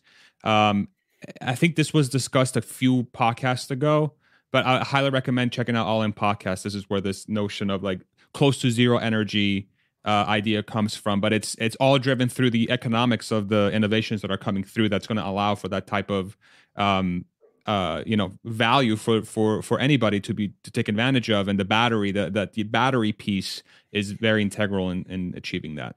Um, let's do a couple more. Next question. From Airtime 89410. Question Elon has said energy could be as big, if not bigger, than auto. Uh, auto. Based on what you know, can you predict when that could be? So uh, use your crystal your crystal ball, Matt, and look into the future uh, if if there is a chance for, for this happening, when do you think it would happen? Uh, yeah, so you have to, for for this math to work, you have to assume that robo taxis aren't aren't part of the equation. Um, but that's easy enough to do. Um, so I actually went through this exercise on that Tesla Energy 101 video back in the, the Spark Spread days, and and kind of the, the conclusion that that I came to was that you know it's it's possible for for that to happen as soon as 2030, but kind of what I think is a more reasonable target is, is like 2040. Um, and and frankly, Tesla has moved really slow the last two years uh, since I put that video together. So so I, would I'd certainly put a lot more weight to like you know 2035, 2040 sort of time frame. Um, but it, it's it's huge. I mean, like that energy is such a bigger market than um, than um, auto, uh, and it's it's more recession proof. So um, it, like that's that's where I think like if if we're talking 30 years from now, Farzad, like that we're gonna be talking about Tesla energy and, and well, there'll probably some like crazy AI thing we can't even think about. But like in terms of yeah. like hard assets in the real world, I think energy is gonna be like way bigger than auto by you know in the really long term. Agreed. Let's do uh, one more, and then we'll do uh, some closing thoughts. Darby Elliott question: Megapack in space, power ISS. um, what do you think? No. Uh, so super heavy. Like like there's a, a reason you don't use you know batteries on on rockets because like getting yeah. heavy things to space is not super efficient. So you you want like generation and and um so you want like first of all like the the load for the International Space Station is is I don't, I don't know what it is, but it'd be nowhere near the scale of a megapack. So yeah, um, yeah. no, like you want you want solar with like a little tiny bit of storage. You don't want like a megapack in, in space. Yeah, but you don't have Mars, cloud. Sure. Yeah, on Mars, yeah, you don't have clouds in space, so you know you want to draw as much of that solar power as you can. And yeah, yeah. Um, let's do one more. Thank you, Darby, for the question. Let's do one more. Uh, hopelessly optimistic. That's me. great, great name. Question: uh, When will you get Rob Maurer as a guest? Oh my God. uh, whenever Rob wants. Rob's welcome anytime. Uh, he's a, he's a busy guy, uh, and I've um, yeah I've talked to him in person a couple times. Really nice guy. Yeah, Rob's yeah. welcome anytime. So if you watch this, Rob, hit me up. Let's make it happen. Um, hey, okay, everybody hey, hey, everybody, Rob Maurer here. I, he's he's so great, and he's got like the perfect voice for it. I know. Yeah. His voice is like it's like a Pavlovian response to me now. It's like I, have heard "Hey, everybody" so many times. I'm just like, "Ooh, this is gonna be good." All right. Yeah. Hey, everybody, Rob Maurer here. Oh my God, here we go. Uh, Matt, thank you so much, dude. What a what a oh my God, what what an insight uh, into the Tesla energy. Um, yeah, I, this was huge for me because it's really. I know it exists I'm curious to see when it's going to kick in. It seems like the variables are starting to line up for this to kick in, and your knowledge with the energy industry and everything is really, really um, helpful to really give color into what sort of industry the the Tesla Energy is going into. And uh, this Doug expression is is amazing that you came up with the dumb old energy uh, what dumb old utility utility guys right? Doug yeah yeah. which is i guess i didn't come term. up with it. i was yeah. like this guy thought i had heard that before apparently i don't i don't know how well known that is with across the industry but yeah. like i really is a thing. Like seeing talking to some of these people that are in positions of power i'm like oh Oh, yeah. like I feel bad for you. Shout out to anybody in the Twitter space or YouTube. Uh, we hope it's not offensive, but it's just it's just funny to me. Um, but yeah, any closing thoughts? Uh, give us uh, sort of your you know a summary, and then uh, we'll close this out. No, no, appreciate the the conversation. I mean, you know, I think there's lots of good voices here, and you know, I just want to share some of my experiences actually having used some of these types of assets before, and kind of um, being on the the kind of utility like like the perspective from somebody who would be a buyer of these products, uh, which is something I think we haven't heard a lot from in, in you know the, the Tesla Twitter community. So hopefully that was that was helpful. Um, yeah, certainly check out our Good Soil Investment Management YouTube channel. I'm on Twitter with a ridiculously yeah. long handle that doesn't make any sense. But uh, yeah, we'll be publishing this report from uh, Halter Ferguson too in a couple weeks. So look out for that let me make sure I, I, pull these up for folks that are on YouTube that uh, might not be familiar. So, th- and this is your your YouTube channel from a thousand years ago that you haven't posted anything to for a year, but there's some uh, very interesting content around Tesla Energy that Matt has done. Uh, Spark Spread for those on Twitter Spaces. Spark Spread. Uh, we'll post a link to, uh, to, that in the replies as well. Actually, if somebody could do that, that'd be awesome. But uh, make sure you check that out, and then as well as Good Soil Investing Management, which is um, the team that Matt and Emmett both have, which is a hedge fund that invests into uh, game, game you know game changing technologies across multiple spaces, and then also on Twitter uh, at the weirdest handle of all time. I don't even know why he decided to do that, bro, but it's okay. We'll go with it. Uh, where's his? Uh, can you pull up his Twitter? Producer wife. I, it's the last link I, I put on the on the chat there. Perfect. Uh, at Matt Chet. How do you say that? What'd you do? I don't know. So Matt, what I what I like to think is like Matt Chasm, Matt. But it was just so when I had my when I was doing my MBA, M A T C H A S M was like my email address, and so I was trying to get a Twitter account just to follow Elon, and it was like all the Matt Smith options were taken, so I ended up with this weird weird one. Farzad Mesbahi, you've got like a super easy one, although Farziness is pretty sweet. So yeah, thank you. Yeah, it's uh, I don't have the problem you have where everybody's name is Farzad Mesbahi, so I was able to grab that like nothing. Easy, easy peasy. um, thank you everybody in the comments. I, this was honestly one of my favorite live streams we've done because it, it, was so informative. The comment section was awesome. Uh, some really great information. Thank you to the mods. I, I have. I'm. I feel so lucky to have the mod group that I have that's that posts uh, profiles and gives a lot of context into the, the, discussion. And of course, last but not least, um, thank you to Matt, and obviously thank you to producer wife for producing the show on YouTube Live. Thank you so much for the support and everything you do, and thank you to everybody on Twitter Spaces. Emmett Peppers. I think of matcha green latte, tea latte for uh for uh that's what I think of too, like matcha, yeah. right? Matcha SM Matt. I don't know what the SM yeah. though is like matcha soulmate Matt. there you go. Inseparable. But thank you everybody on Twitter. Thank you everybody on YouTube. Make sure you follow Matt Smith. Uh, he's the co-host right on the space for everybody on YouTube. Make sure you check out Matt. I think Matt, you're going to be a very big resource for us in 2023 as Tesla Energy ramps. So this might be just the beginning of your uh, of your very uh, promising um, uh, sort of. Uh, I guess I don't know career. What do you want to call it? Like 2023 might be a big for, year for you, Matt. And, and I'm looking. Maybe I should have started your... Spark Spread now. Yeah. Damn it. You missed out on the algorithm, bro. But uh yeah. Dang thank it. you, Matt. Thank you, All producer right, wife. Thank you everybody on Twitter, YouTube. Appreciate y'all. See you later. Bye bye.